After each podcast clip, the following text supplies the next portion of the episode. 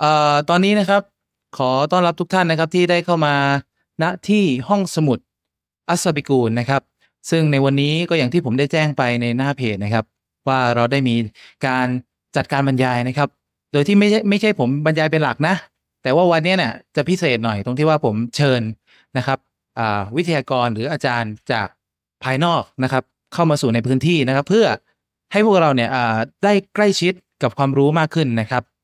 อ่า และในวันนี้นะครับอ่าวิทยากรที่ผมได้เชิญมาบรรยายศาสนาในวันนี้ก็คือ ท่านอาจารย์ยูนุสแสงไพจิตรนะครับ เดี๋ยวให้อาจารย์ทักทายพี่น้องก่อนแล้วกันก่อนที่เราจะเข้าเนื้อหากันนะครับ เชิญอาจารย์นะ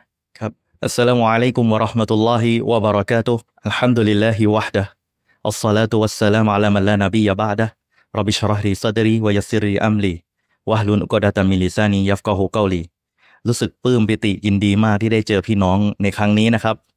ปกติก็จะเห็นผมใน YouTube บ้างอะไรเงี้ย แต่ตอนนี้เปลี่ยนแนวเป็นลุกบ้างนะครับ เปลี่ยนกับให้เข้ากับบรรยากาศ และมาได้รับอามานามาจากบังอาลิฟดาวะในวันนี้ที่ได้มาเจอกับพี่น้องอีกที่หนึ่งและอีกหลายคนไม่ว่าจะเป็นมุสลิม หรือไม่ใช่มุสลิมก็ตาม ที่เขากำลังจะมาศึกษาหาความรู้ ที่จะมาแสวงหาคำตอบการใช้ชีวิตของเขาครับผม โอเคครับแล้วในหัวข้อในวันนี้ที่ผมได้จัดนะครับ ก็คือหัวข้อที่ใช้ชื่อว่าทำไมเราจึงต้องสักการะพระเจ้า หรือถ้าพูดในภาษาของมุสลิมก็คือทำไมเราจึงต้องละหมาดต่อพระเจ้า เหตุใดจึงมีความสำคัญทำไมเราต้องบูชาผู้นี้ผู้เดียวมันมีเหตุผลไหม มันเป็นความงมงายหรือไม่นะครับ เดี๋ยวเราจะมาค้นหาคำตอบกันในเรื่องนี้นะครับ แต่ว่าก่อนที่จะเข้าเนื้อหาเนี่ยผมต้องบอกผู้ชมทางบ้านก่อนวันเนี้ย ไม่ใช่มีแค่มุสลิมเรามานั่งอ่าฟังนะ แต่มีอ่าพี่ชายท่านหนึ่งนะครับ เป็นต่างศาสนิกนะครับ ก็ได้อ่าทักทายเราเข้ามานะครับ ผ่านอ่าเพจของเรานะครับ แล้วทีนี้ก็ก็ได้นัดกันมาผมก็เลยโอเค เชิญอ่าท่านพี่ชายท่านเนี้ยมารับฟังบรรยายด้วยนะครับ เนื่องจากเขาได้แจ้งมาว่ามีความสนใจในอิสลามนะครับ ในตอนแรกผมก็ไม่รู้จะแนะนำยังไง ก็เลยอ่ะแนะนำมาคุยกันตัวเป็นๆก่อนดีกว่านะครับ ซึ่งจะได้อ่าพูดคุยกันง่ายขึ้นนะ ซึ่งถ้าพี่ชายมีคำถามอะไรเนี่ย สามารถลิสต์แล้วก็เดี๋ยวถามกันหลังบรรยายได้เลยนะนะครับ โอเคครับ ในส่วนแรกเนี่ยอาจารย์ สิ่งที่ผมมองว่าเป็นประเด็นที่น่าสนใจก็คือว่า โอเค เราอาจจะตั้งหัวข้อมาว่าทำไมเราต้องสักการะพระเจ้าใช่ไหมฮะแต่ผมมองมองอย่างนี้อาจารย์ก่อนที่เราจะไปคุยกันเรื่องว่าทำไมเหตุผลอะไรเราจึงต้องสักการะพระเจ้าเนี่ย เราควรมาคุยกันประเด็นแรกที่สำคัญก่อนก็คือว่าพระเจ้าเนี่ย เอาเข้าจริงมันมีจริงไหมถูกไหมฮะ ครับ เอาง่ายๆนะ โดยสามัญสำนึกของคนน่ะ กล้องที่ท่านกำลังถ่ายอยู่ ไม้ที่ท่านกำลังพูดอยู่เนี่ย ผมตั้งคำถามว่ามีคนสร้างไหม ครั มี บ ไหมมีแน่นอนเราบอกว่ามีถามว่าเคยเห็นไหม ไม่เคยเห็นนะ ไม่เคยเห็นแต่ในสามัญสำนึก เรากลับมองว่าดังกล่าวนี้เป็นไปไม่ได้ว่ามันจะเกิดขึ้นมา อืม เองด้วยตัวของมัน หรือเกิดขึ้นมาด้วยกับความบังเอิญ ครับ เคสที่เละเคสที่หนึ่งตอนทีนี้หลังจากนั้นเรามาเปรียบเทียบคนเคยเรียนวิทยาศาสตร์ไหมรู้จักทฤษฎีบิ๊กแบงไหมจุดกำเนิดของโลก กี่พันปี กี่ล้านปี เขาบอกว่าเดิมแล้วโลกเนี่ยไม่มี แต่กลับมีทฤษฎีนี้มาแล้วทำให้ไปตรวจคาร์บอนของโลกใช่ไหมอันนี้ต้องเสริมนะ บางลิฟดาว่านี่ต้องเสริมเรื่องวิทยาศาสตร์เลยนะ ว่าโลกเนี่ยเมื่อมันมีจุดกำเนิดสมมุติว่าเริ่มจากบิ๊กแบงสมมุติว่าเริ่มจากว่าการที่โลกนั้นมีจุดเริ่มต้นเป็นพันล้านปี อยู่ๆมันระเบิดเอง หรือว่ามีคนทำให้มันเกิดจุดเริ่มต้น มีตรรกกะอยู่ข้อหนึ่ง สิ่งใดก็ตามที่มีจุดเริ่มต้น สิ่งนั้นต้องมีผู้เริ่มมัน มีผู้สร้าง พันลม ครับ ผมไม่เคยเห็นคนสร้างหรอกแต่ผมเชื่อโดยสามัญสำนึกว่า ต้องมีคนสร้าง ครับ โต๊ะ ผมไม่เคยเห็นผู้สร้าง แต่ผมเชื่อว่าสามัญสำนึกต้องมีคนสร้าง แต่โลก ตั้งคำถามโลกที่เราอยู่เนี่ย มีอายุตรวจคาร์บอน และมีอายุจริง ๆ มีจุดเริ่มต้น แล้วใครกันเป็นผู้สร้าง อันนี้คือพิสูจน์แรกแปลว่าในสามัญสำนึกของเรา ของคนที่เป็นมนุษย์ทุกคนเชื่อว่ามีผู้สร้าง แม้ว่าบางทีเขาอาจจะไม่ได้เรียกว่าพระผู้เป็นเจ้า ที่เรียกว่าอัลลอฮ์บางทีเขาอาจจะเรียกว่าสิ่งศักดิ์สิทธิ์ก็ได้ บางทีเขาอาจจะเรียกสิ่งอื่น ที่อยู่เหนือ เหนือสิ่งที่เป็นสิ่งถูกสร้าง เป็นไปไม่ได้ใช่ไหมว่าเราเองไม่ได้เกิดจากกระบอกไม้ไผ่ แต่เราเกิดจากพ่อแม่ ลองมาไล่ ไปเรื่อยๆจนกระทั่งถึงใครมนุษย์คนแรก ตั้งคำถาม มนุษย์คนแรกเกิดมาได้อย่างไร อยู่ๆเกิดมา หรือว่ามีผู้เริ่มต้นให้มีการกำเนิดนะครับ เดี๋ยวเชิญบางอาลิฟต่อยอดลองเพิ่มตัดกะในการพิสูจน์พระเจ้า ครับ ได้เลย ก็คือในส่วนแรกเนี่ยอ่าอาจารย์ยูนุสก็กำลังจะบอกว่า การที่เราจะรู้ได้ว่าพระผู้เป็นเจ้ามีอยู่จริงไหมเนี่ยอ่ากฎเกณฑ์ประการแรกก็คือเรื่องง่ายๆ เลยเรื่องของเหตุผลและผลลัพธ์ถูกไหมอาจารย์ ใช่ค อา รับ จารย์ยูนุสเนี่ยก็กำลังจะบอกนะครับว่า สิ่งใดก็ตามแต่รอบกายเรานะฮะ ไม่ว่าจะเป็นกล้อง หรือเรื่องง่ายๆ อย่างพัดลม เก้าอี้ที่พี่น้องนั่งอยู่เนี่ย แน่นอนครับ ตามตรรกะเหตุผลของเราเนี่ย เราบอกได้ทันทีว่าสิ่งเหล่านี้จำเป็นจะต้องมีผู้ออกแบบถูกไหมครับ อืม เพราะอะไรหนึ่งพี่น้องอาจจะมองว่า ก็มันมีรูปลักษณ์ที่ดูเหมือนว่าจะไม่สามารถเกิดขึ้นมาเองสองมันมีจุดประสงค์ แม้กระทั่งเก้าอี้ที่ไร้ชีวิตเนี่ยนะฮะ เก้าอี้ไม้ที่ไร้ชีวิตเนี่ยดูเหมือนจะไม่มีประโยชน์นะแต่ประโยชน์ของมันเนี่ย หลักๆก็คือทำให้พี่น้องนั่งนั่นแหละการที่พี่น้องนั่งลงบนมันเนี่ย มันทำให้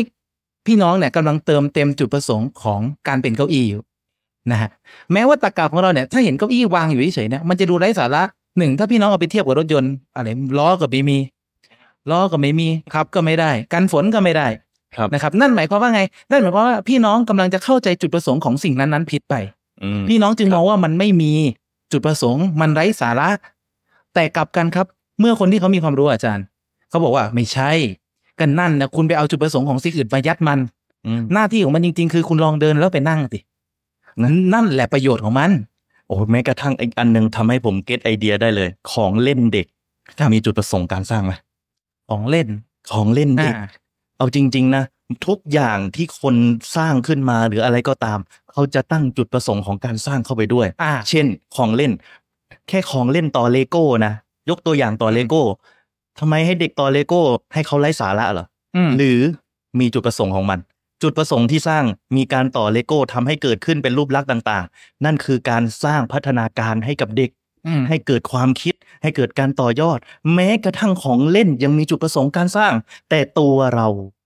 เป็นมนุษย์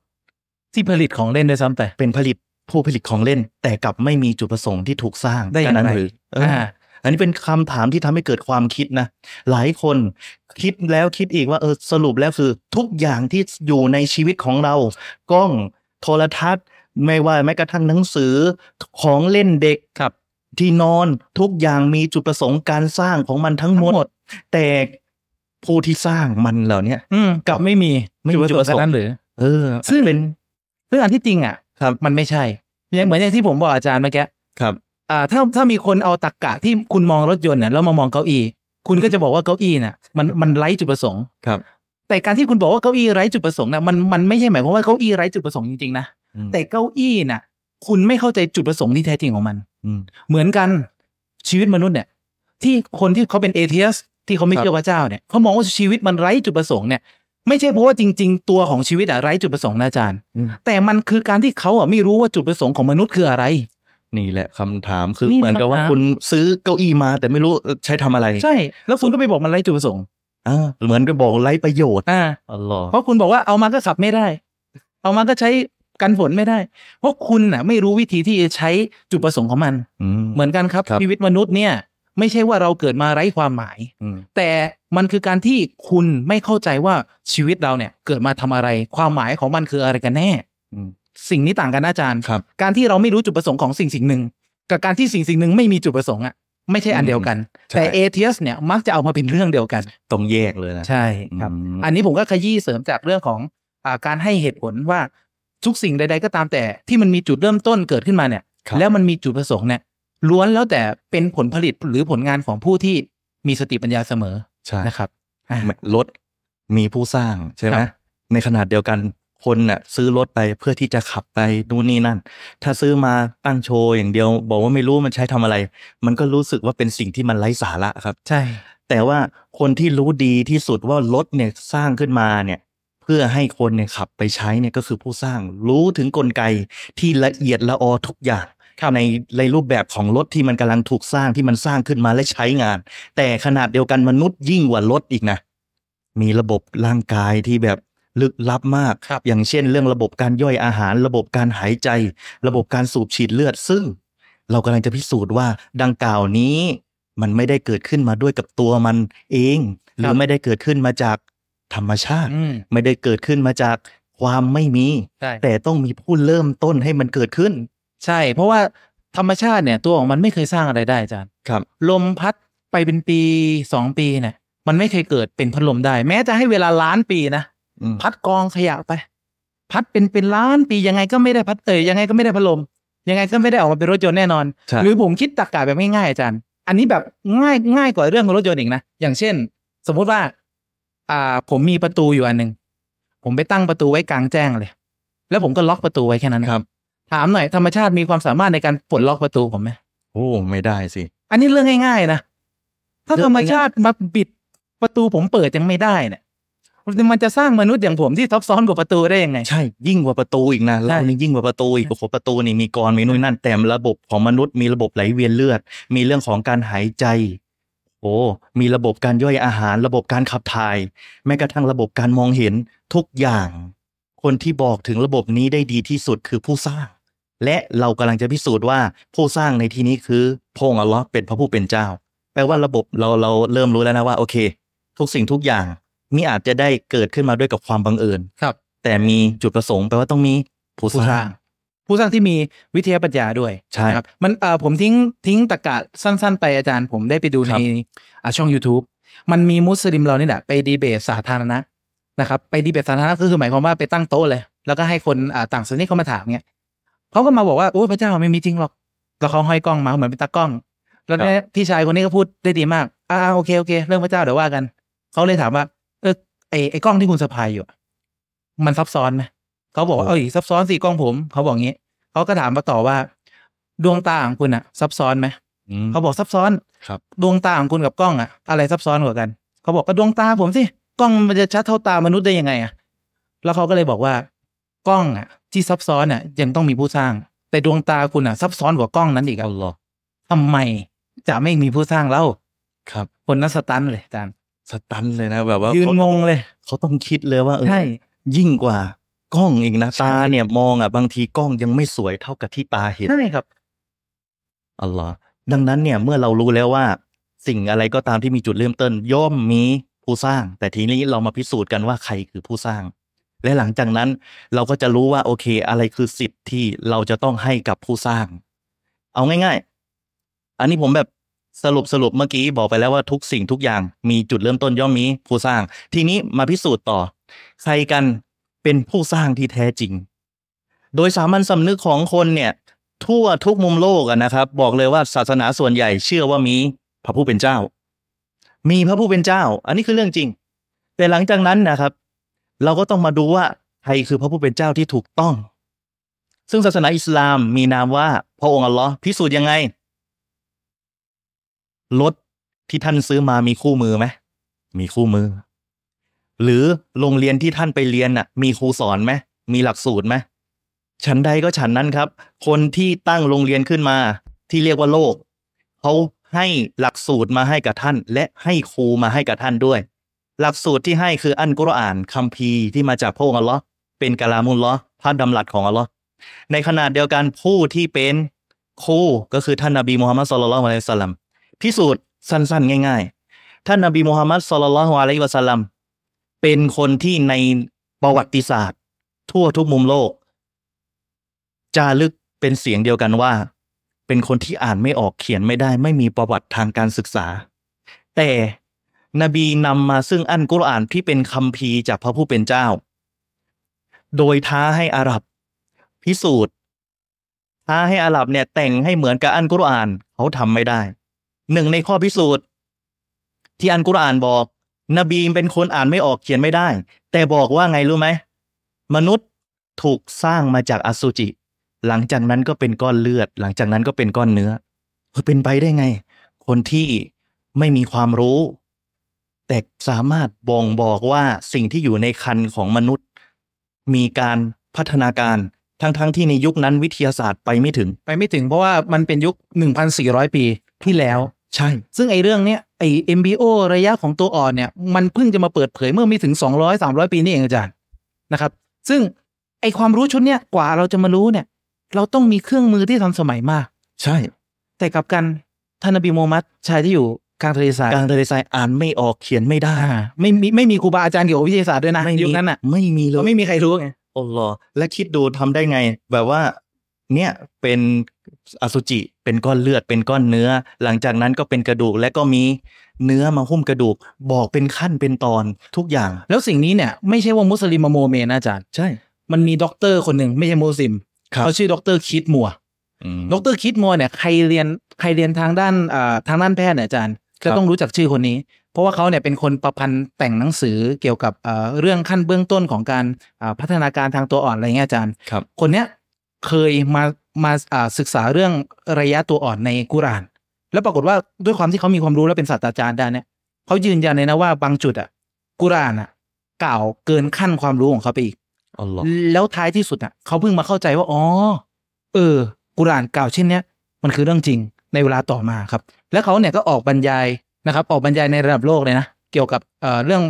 embryology ในอันกุรอาน หรือเอ่อพัฒนาการตัวอ่อนในคันที่อ่าตรงกับวิทยาศาสตร์สมัยใหม่เพิ่งมาค้นพบ ครับ คนเนี้ยได้ได้ไปบรรยายทั่วเลยลองพิมพ์ไปดูได้นะครับ ซึ่งคนเนี้ยก็ไม่ใช่มุสลิมนะเขาไม่ได้ว่าจะมาอวยให้รู้สึกดีอะไร แต่ว่าเขาบอกว่าก็พูดพูดไปก็ต้องพูดไปตามจริงอ่ะ ใช่ ใช่อืม นี่ก็เป็นข้อพิสูจน์หนึ่งว่าสิ่งที่อันกุรอานมาเนี่ย เป็นคัมภีร์มาจากพระผู้เป็นเจ้า ในขณะเดียวกันนบีมูฮัมมัดเป็นเครื่องยืนยันอ่านไม่ออกเขียนไม่ได้ แต่พันกว่าปีแต่กล่าวถึง สิ่งที่เป็นแฟกต์สิ่งที่เป็นข้อเท็จจริงทางวิทยาศาสตร์ทั้งหมด แม้กระทั่งเรื่องของคนที่เรียนอียิปต์เนี่ยเขาจะรู้นั่นก็คือเรื่องของฟาโรห์ฟาโรห์ในคัมภีร์ของอินจีนอันนี้อาจารย์ชลิปก็เคยบรรยายอะนะในคัมภีร์อินจีนเนี่ยบอกว่าฟาโรห์จมน้ำตาย ใช่ไหมแต่ในศาสนาอิสลาม ยืนยันว่าฟาโรห์จมน้ำตายไม่พอ ยังมีซากศพของคนคนนี้ ไว้เป็นอุทาหรณ์ให้กับคนรุ่นหลัง อ๋อคือกุราดเนี่ยกล่าวในรายละเอียด ลึกไปกว่าม ากกว่า คัมภีร์อินดีนี่คืออะไรนะอาจารย์ คัมภีร์อินจีน เปิดพี่น้อง ก็คือเอาง่ายไบเบิล อ๋อคือไบเบิล คือไบเบิล เป็นการประทานมาก่อนกุราน มาก่อนอันกุรอาน แต่บอกแค่เพียงว่าฟาโรห์จมน้ำตาย แต่ แต่ว่าอันกุรอานบอกเกินกว่า นั้น เนินกว่านั้นจนกระทั่งมีคนคนหนึ่งจากฝรั่งเศสเนี่ย ครับ เขาก็เลยเฮ้ยจริงเหรอเขาอ่านมาไม่เคยเจอแล้วเขาเลยขอทางศพทางประเทศอียิปต์เนี่ยไปตรวจ สรุปเขาตรวจทางวิทยาศาสตร์ด้วยระบบอะไรของเขาเนี่ย ในตัวของฟาโรห์ที่ตายคนเนี้ยมีคราบเกลือของทะเล เวลาตรวจแล้วปุ๊บเฮ้ยกุรอานบอกจริง บอกยิ่งกว่าไบเบิล และ ครั นี่ บ เป็นข้อพิสูจน์ ยุคหลังมาพิสูจน์ ครับ สุดท้ายชายคนนี้บอกว่านี่ไม่ใช่มาจาก หลังจากนั้นเขามาเรียนอันอัน อืม อิสลาม และก็เรียนภาษาอาหรับ อืม และสุดท้ายยอมรับอิสลาม โอ้โห แล้วคนนี้เนี่ยเหมือนถ้าผมจะไม่ผิดเป็นนักวิทยาศาสตร์ด้วยนะอาจารย์ เป็นนักวิทยาศาสตร์ เป็นนักวิทยาศาสตร์คริสเตียน ใช่ครับ อ่าน่าจะชื่อดอกเตอรอ่ามอริสบูไกาย มอริสบูกาย เป็นชาวฝรั่งเศส ใช่ครับ คือเขาถึงขั้นลงทุนเนี่ย เรียนอาหรับเลยนะอยาก ครับ อ่านกุรอานต้นฉบับไง อืม อ่านคำแปลมันมันไม่สา มันไม่ ยัง สา ไม่มัน อ่าไม่มัน นะ ไปเรียนอาหรับเลยโอ้ ครั โห บ นี่ดูสปิริตเขาคือยิ่งเขาไม่ใช่มุสลิมนะตอนนั้นนะ ใช่ เรียนจนแบบรู้กุรอานแหละสุดท้ายรับอิสลาม รับอิสลามเพราะมันตรงกับแฟดแปลว่าหมายความว่าไงครับ อันกุรอานมาจากพระผู้เป็นเจ้า ไม่ได้มาจากนบีมูฮัมมัดนบีมูฮัมมัดไม่เคยมีประวัติเดินทางไปประเทศอียิปต์แม้แต่ครั้งเดียว แต่กลับพูดในสิ่งที่เกินกว่า ความเป็นจริง และมีการได้รับการพิสูจน์ และตรงสอดคล้องกับความเป็นจริงทำให้เขาเกิดรับอิสลาม เพราะด้วยกับหลักการศรัทธาทำให้เกิดการเปลี่ยนแปลง อืม บาลิฟลองคิดดูเนี่ยเป็นจุดเริ่มต้น และพระผู้เป็นเจ้าก็ได้มาเฉลยว่า มนุษย์ที่ถูกสร้างขึ้นมา ไม่ใช่ว่าโดยปล่อยปละละเลยไม่มีอะไรเลยนะ แต่บอกว่ามีจุดประสงค์พระองค์อัลลอฮ์ซุบฮานะฮูวะตะอาลาทรงกล่าวในอันกุรอานว่าวามาคอลักุตุนจินนาวันอินซาอิลลาลิยาบูดูนและข้าไม่ได้สร้างมนุษย์และยิน ยินก็คือสิ่งสิ่งมีชีวิตอีกสปีชีส์หนึ่ง มาเพื่อสิ่งอื่นใดยกเว้นเพื่อเคารพสักการะบูชาต่อข้ากำลังจะเข้าประเด็นหมายความว่ามนุษย์เองถูกสร้างขึ้นมาเพื่อเคารพสักการะต่อพระผู้สร้าง ให้เอกภาพต่อพระผู้เป็นเจ้า เมื่อเราพิสูจน์แล้วว่าโลกนี้มีจุดเริ่มต้นมีผู้สร้าง เราแสวงหาแล้วว่าใครคือผู้สร้าง ตอบโจทย์ว่าคือพระองค์อัลลอฮ์ด้วยกับระบบวิธีความคิดวิธีทางวิทยาศาสตร์ และความเป็นจริงทำให้ยอมรับ และหลังจากนั้นพระองค์อัลลอฮ์ทรงได้บอกว่า จุดประสงค์ที่ถูกสร้างให้กับพวกท่านเนี่ยที่ท่านถูกสร้างขึ้นมาเพื่อเคารพสักการะต่อพระองค์อัลลอฮ์ซุบฮานะฮูวะตะอาลานะครับ แล้วเอ่ออาจารย์เสริมได้ไหมว่า ผมได้ยินเมื่อกี้อาจารย์ก่อนที่จะพูดกุรอานเนี่ยก็พูดถึงคัมภีร์อินยีน ครับ ซึ่งเป็นคัมภีร์ก่อนหน้าของกุรอานถูกไหม ใช่ ทีนี้มันก็อาจจะเกิดคำถามว่าเอ้ยทำไมคัมภีร์มันของพระเจ้ามันมีหลายเล่มหลายเล่มหลายช่วงเวลา นั่นหมายความว่ายังไง ทั้งทั้งๆที่บอกว่าอิสลามเนี่ยเพิ่งเกิดมา 1,400 ปีอาจารย์ โดยพื้นฐานบางทีต้องเปลี่ยน mindset ความเข้าใจ อืม ของคนหลายคนเนี่ยเขาเข้าใจว่าอิสลามมีมาแค่พันสี่ร้อยแต่ความเป็นจริงอิสลามมีมาก่อนหน้านั้นแล้วครับ อิสลามมีมาตั้งแต่มนุษย์คนแรกที่เชื่อว่ามีพระผู้เป็นเจ้า นั่นคือนบีอาดัมซึ่งตรงในคัมภีร์อินจีนก็คือไบเบิลก็คือท่านนบีอาดัมนะครับ ก็คือก็คือพระเจ้าเนี่ย ได้ส่งศาสนทูต ส่งคัมภีร์ของพระองค์เนี่ย อืม มาตลอดประวัติศาสตร์ของมนุษย์ ใช่ อาจารย์อืม มาตลอดประวัติศาสตร์ของมนุษย์ และมีคัมภีร์หลายเล่ม จนกระทั่งว่าส่งมาให้เป็นคัมภีร์เล่มสุดท้ายคือคัมภีร์อันกุรอาน ครับ แต่ทีนี้ข้อพิสูจน์อ้าวทีนี้เอาคัมภีร์อินจีนมีอินจีนก็คือไบเบิล ครับ มีพันธสัญญาเก่าพันธสัญญาใหม่ถูกไหม ใช่ ในขนาดเดียวกันเขามีหลายเวอร์ชัน อืมครับ ซึ่งแตกต่างกับอันกุรอานกุรอานมีแค่เพียงเวอร์ชันเดียว ครับ เวอร์ชันอันกุรอานไอายไม่ว่าท่านจะอยู่ที่ใดทั่วทุกมุมโลกนะครับ ก็ใช้อันกุรอานเล่มเดียวกันเป็นภาษาอาหรับ แต่ของอินจีนหรือไบเบิลเขามีหลายเวอร์ชันว่าลูกศิษย์คนนี้บันทึกไว้ลูกศิษย์คนนี้บันทึกไว้ลูกศิษย์คนนี้บันทึกไว้ ครับ และอันไหนคือเล่มจริง อืม และแต่ละอันบางบางบทค้านกันเองด้วย ครับ ย้อนแย้งกันเอง ย้อนแย้งกันเอง ครับ แล้วแล้วมันอาจจะเกิดคำถามต่ออาจารย์แล้วแล้วทำไมเนี่ย พระองค์ถึงส่งมาหลายคัมภีร์หลายศาสนาครับอาจารย์ หมายความว่าคือเดิมเดิมเนี่ยคือเป็นศาสนาเดียวกัน อืม แต่มีการเปลี่ยน มีการเปลี่ยนแปลงตามยุคสมัยที่คนที่เป็นบัตรหลวง เป็นคนถือคัมภีร์ หลังจากนั้นเขาเริ่มมีการเปลี่ยนแปลงในตัวบทคัมภีร์นั้น อ๋อ ซึ่งมันแล้วแต่คนด้วย คือเหมือนเหมือนแสวงหาประโยชน์เข้าตัวเอง อ่า ไปแต่งตั้งตัวเองบ้างแหละ อืม ไปเอาสิ่งนู้นออก สิ่งนี้เข้า ครับ เอานี้เอานี้ไว้เรื่องนี้ไว้เรื่องนี้ออก คือ ครั ไป บ ไปเปลี่ยนแปลงสารของพระผู้เป็นเจ้า ใช่ จึงเป็นเหตุให้พระผู้เป็นเจ้าเนี่ย ทรงแก้ไข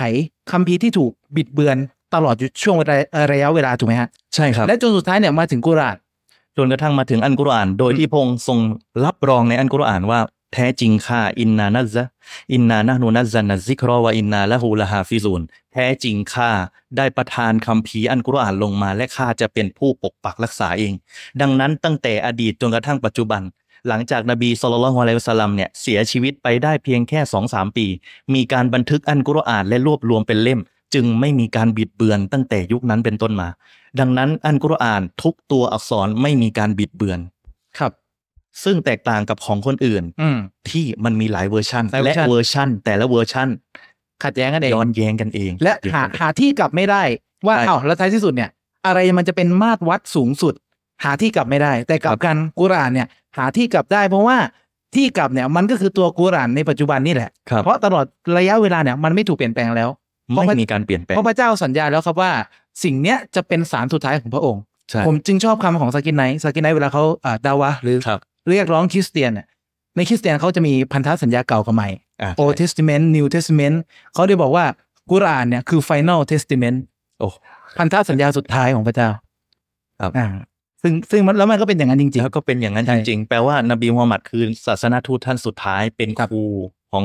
ทั้งหมดเป็นแบบอย่าง ในในขณะเดียวกันเอาคัมภีร์ที่มาจากพระผู้เป็นเจ้ามา เป็นกะลามุลลอฮ์พระดำรัสของพระผู้เป็นเจ้า และสอดคล้องกับข้อเท็จจริงทำให้คนหลายคนเข้ารับอิสลาม ปัจจุบันอิสลามทั่วทุกมุมโลกเยอะนะ ๆ ครับ เยอะนะ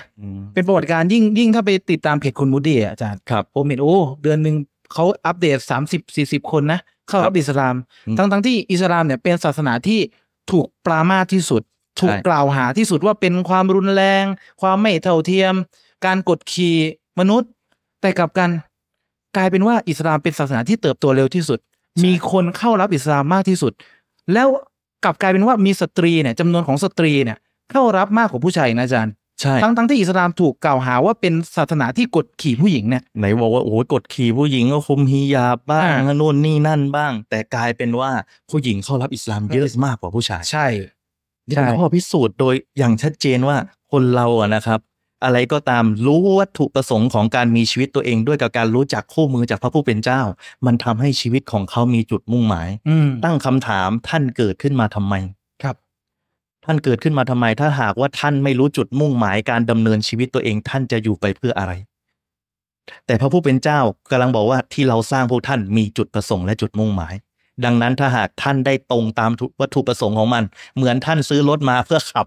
แต่ถ้าท่านซื้อรถมาเพื่อวางไว้เล่นๆมันก็ไม่มีประโยชน์ ผิดจุดประสงค์ ผิดจุดประสงค์ ครับอาจารย์ ครับ อืม แล้วทีนี้เรามาสู่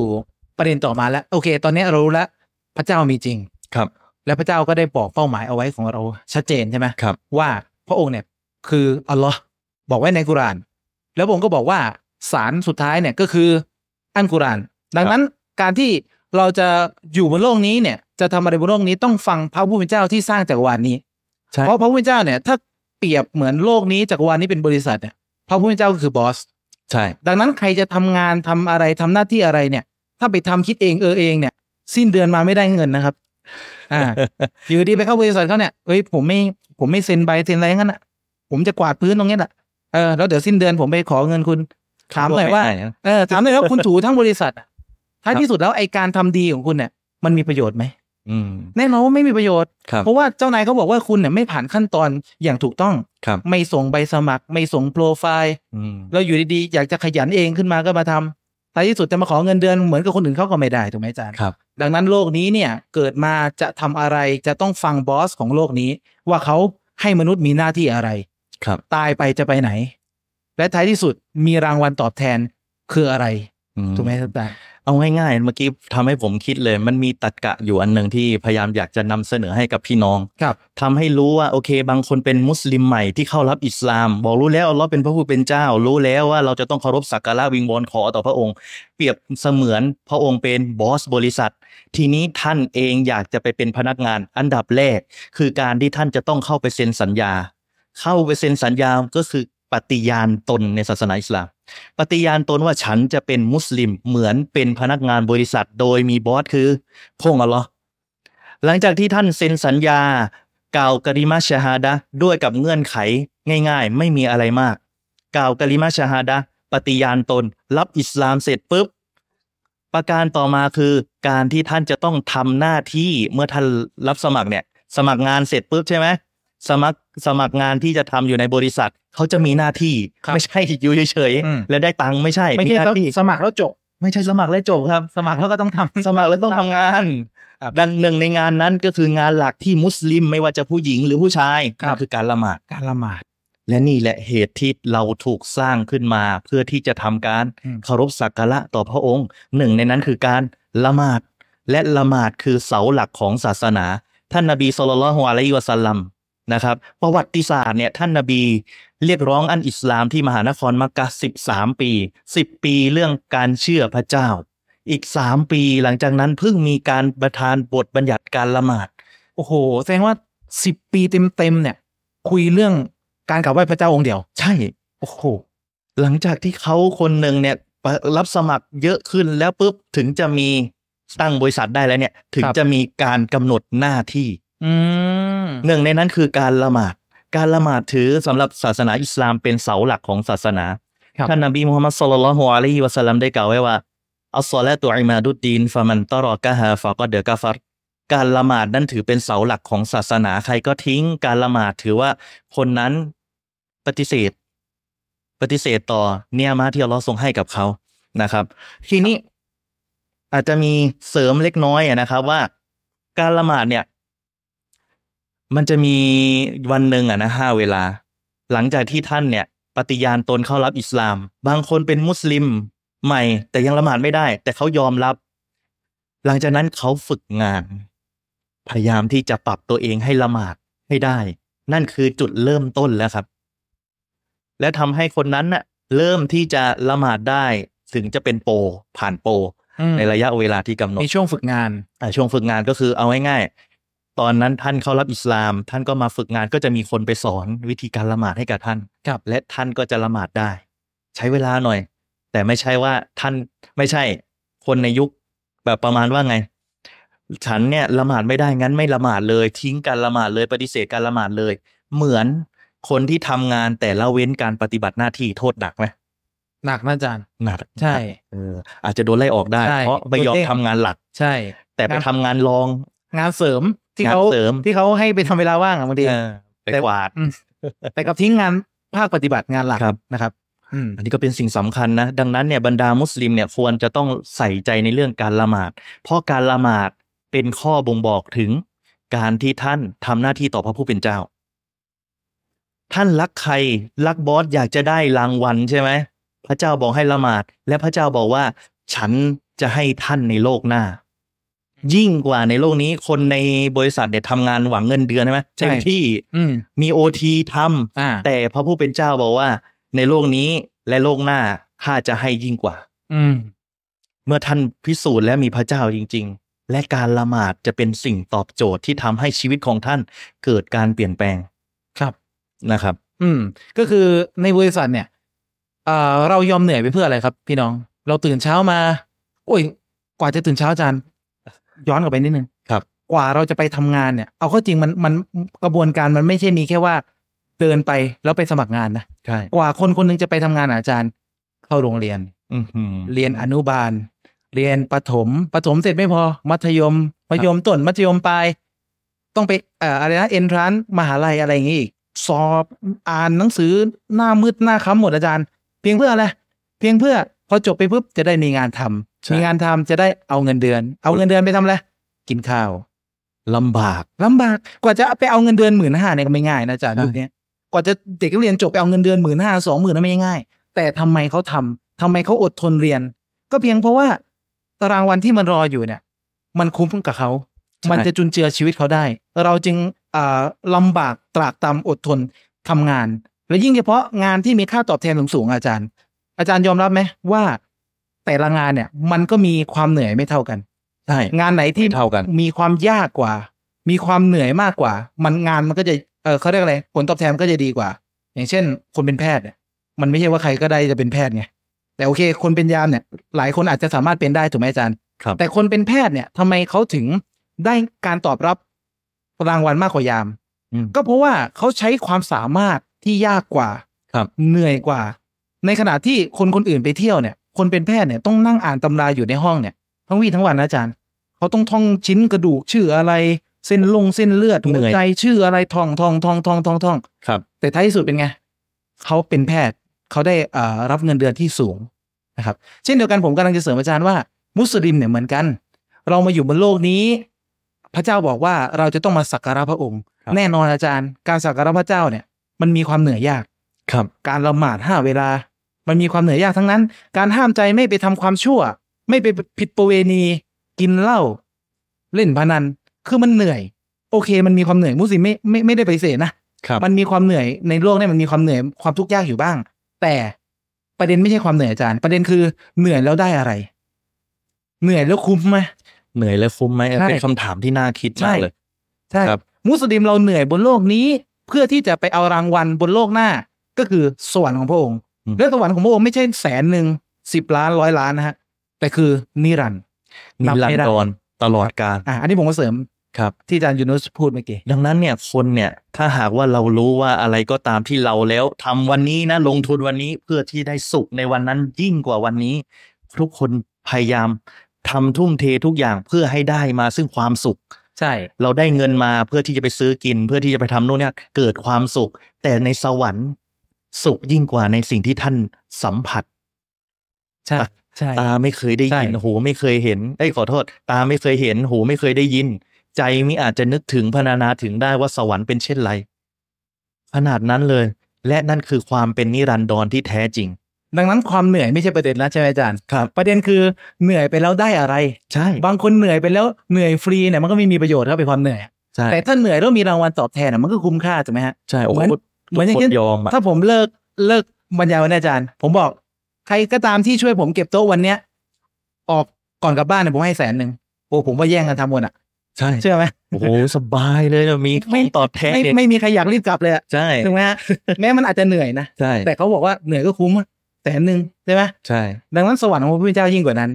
ยิ่งกว่าแสนหนึ่งที่ท่านคิดอีก การละหมาดเนี่ย ครับ ถือว่าเหนื่อยเบาไปเลยเมื่อเทียบกับรางวัลที่ได้อาจารย์ ครับ อืมครับผม อืมสิ่งแรกที่หลังจากที่ปฏิญาณตนเข้ารับอิสลามนั่นก็คือเรื่องของการละหมาด เมื่อท่านรู้ว่าการละหมาดมีผลบุญมียิ่งกว่าแสนหนึ่งอะนะที่บังอาลีบอกเนี่ยนั่นคือได้สวรรค์เนี่ยทุกคนยอมที่จะทำและบรรดามุสลิมทำให้เกิดการเปลี่ยนแปลงด้วยนะ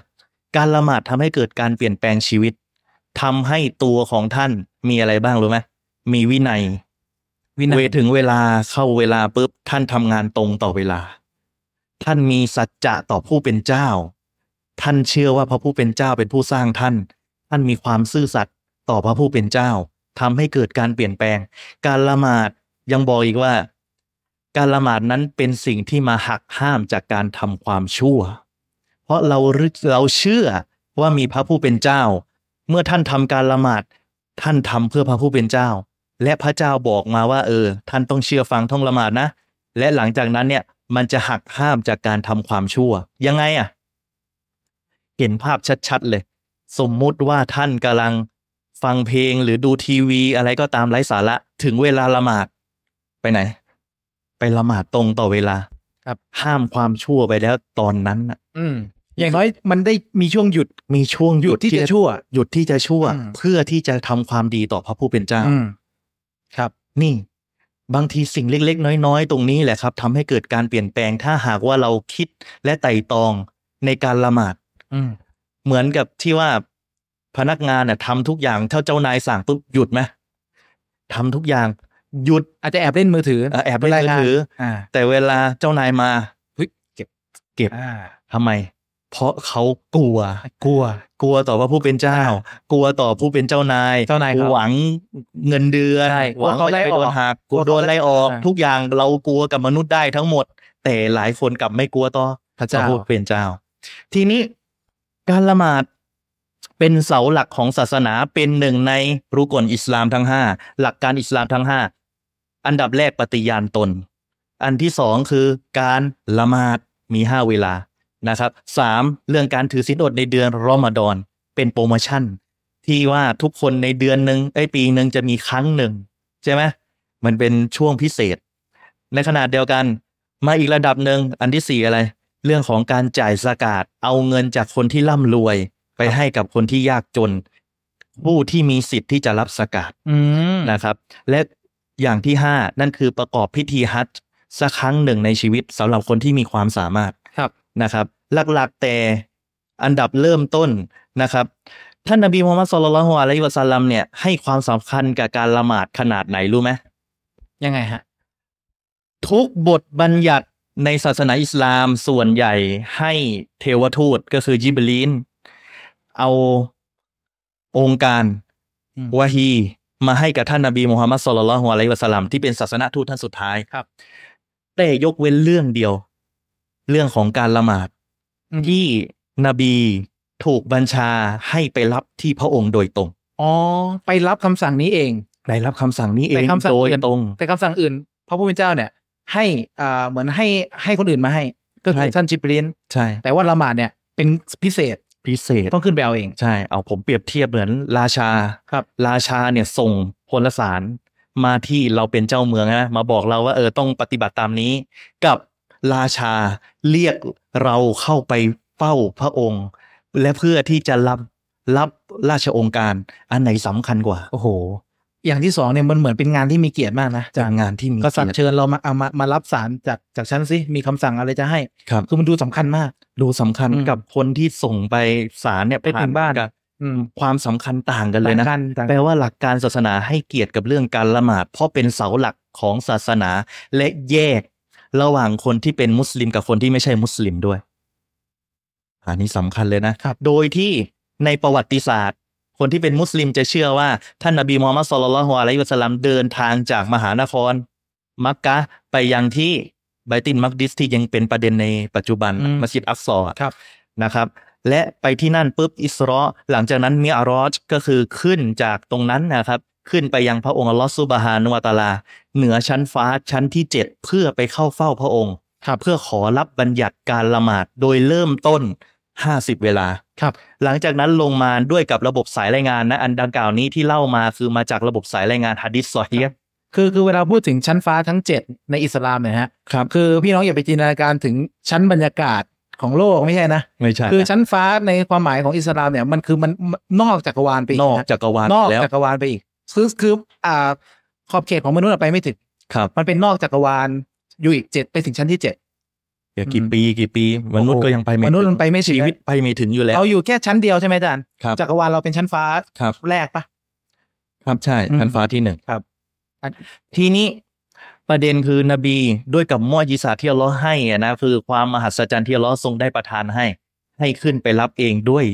ตัวของท่านนบีเอง ไปหาพระองค์อัลเลอฮ์เพื่อรับการละหมาด ลงมาบอกห้าสิบเวลาใช่ไหมมาเจอท่านนบี มูซาอะลัยฮิสสลาม เป็นนบีหนึ่ง ที่ปัจจุบันก็คือคนที่ศรัทธาก็คือพวกยะฮูด อืม ยิวนะครับศรัทธา เป็ ว่า นนบีในในในยุคอ่าอียิปต์ใช่ไหม นา ฟาย โร ก ห์ อียิปต์ฟาโรห์ ฟาโรห์ นั่นแหละ ก็คือนบีมูซาน บีมูซา หรือฝฝรั่งเขาเรียกโมเสส โมเสส อืม ในประวัติศาสตร์อิสลามก็ถือว่าเป็นนบีของศาสนาอิสลาม เช่นเดียวกัน อืม นบีลงมาเจอ บอกว่านบีมูซาบอกว่าท่านเนี่ยไปรับละหมาดมาเนี่ยห้าสิบเวลามันเยอะไป ประชาชาติท่านทำไม่ได้หรอก ขึ้นกลับไปขอใหม่ นบีก็ขึ้นกลับไปขอ อยู่บ่งบอกว่าพระองค์อัลเลอฮ์ทรงอยู่เบื้องบนอยู่เหนือชั้นฟ้า ไปขอที่พระองค์อัลเลอฮ์ใหม่ หลังจากนั้นขอปุ๊บ ขอมาอีกทยอยขอขึ้นไปลงมาขึ้นไปลงมาจนกระทั่งเหลือห้าเวลา และจนกระทั่งนบีบอกว่าห้าเวลาเนี่ยพระองค์อัลเลอฮ์บอกว่าห้าเวลานี้เท่ากับห้าสิบเวลา ผลบุญนะ โอ้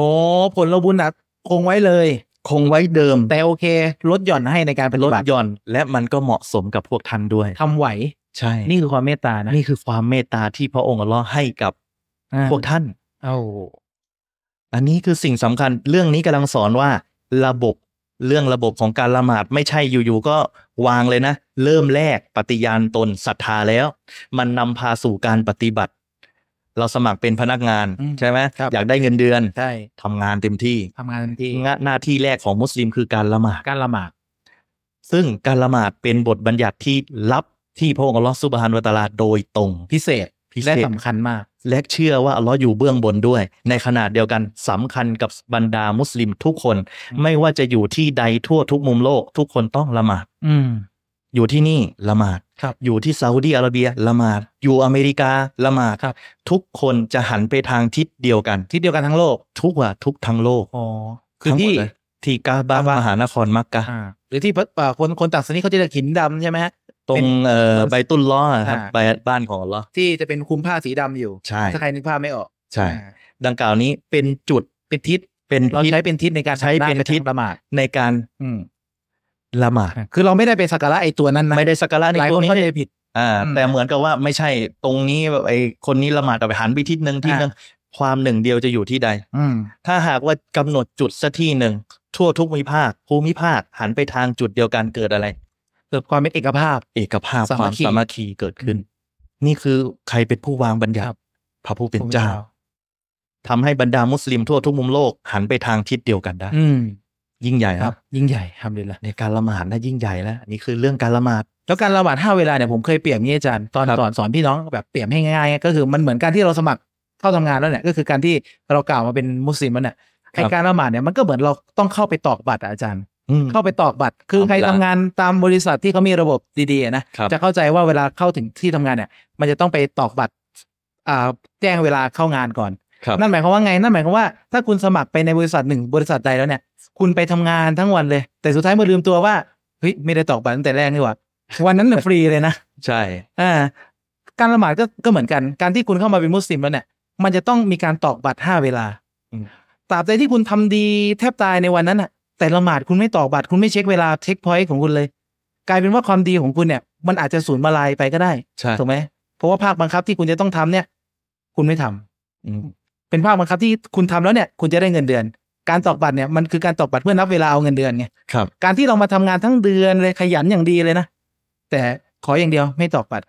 โอ้ยโมคะเลย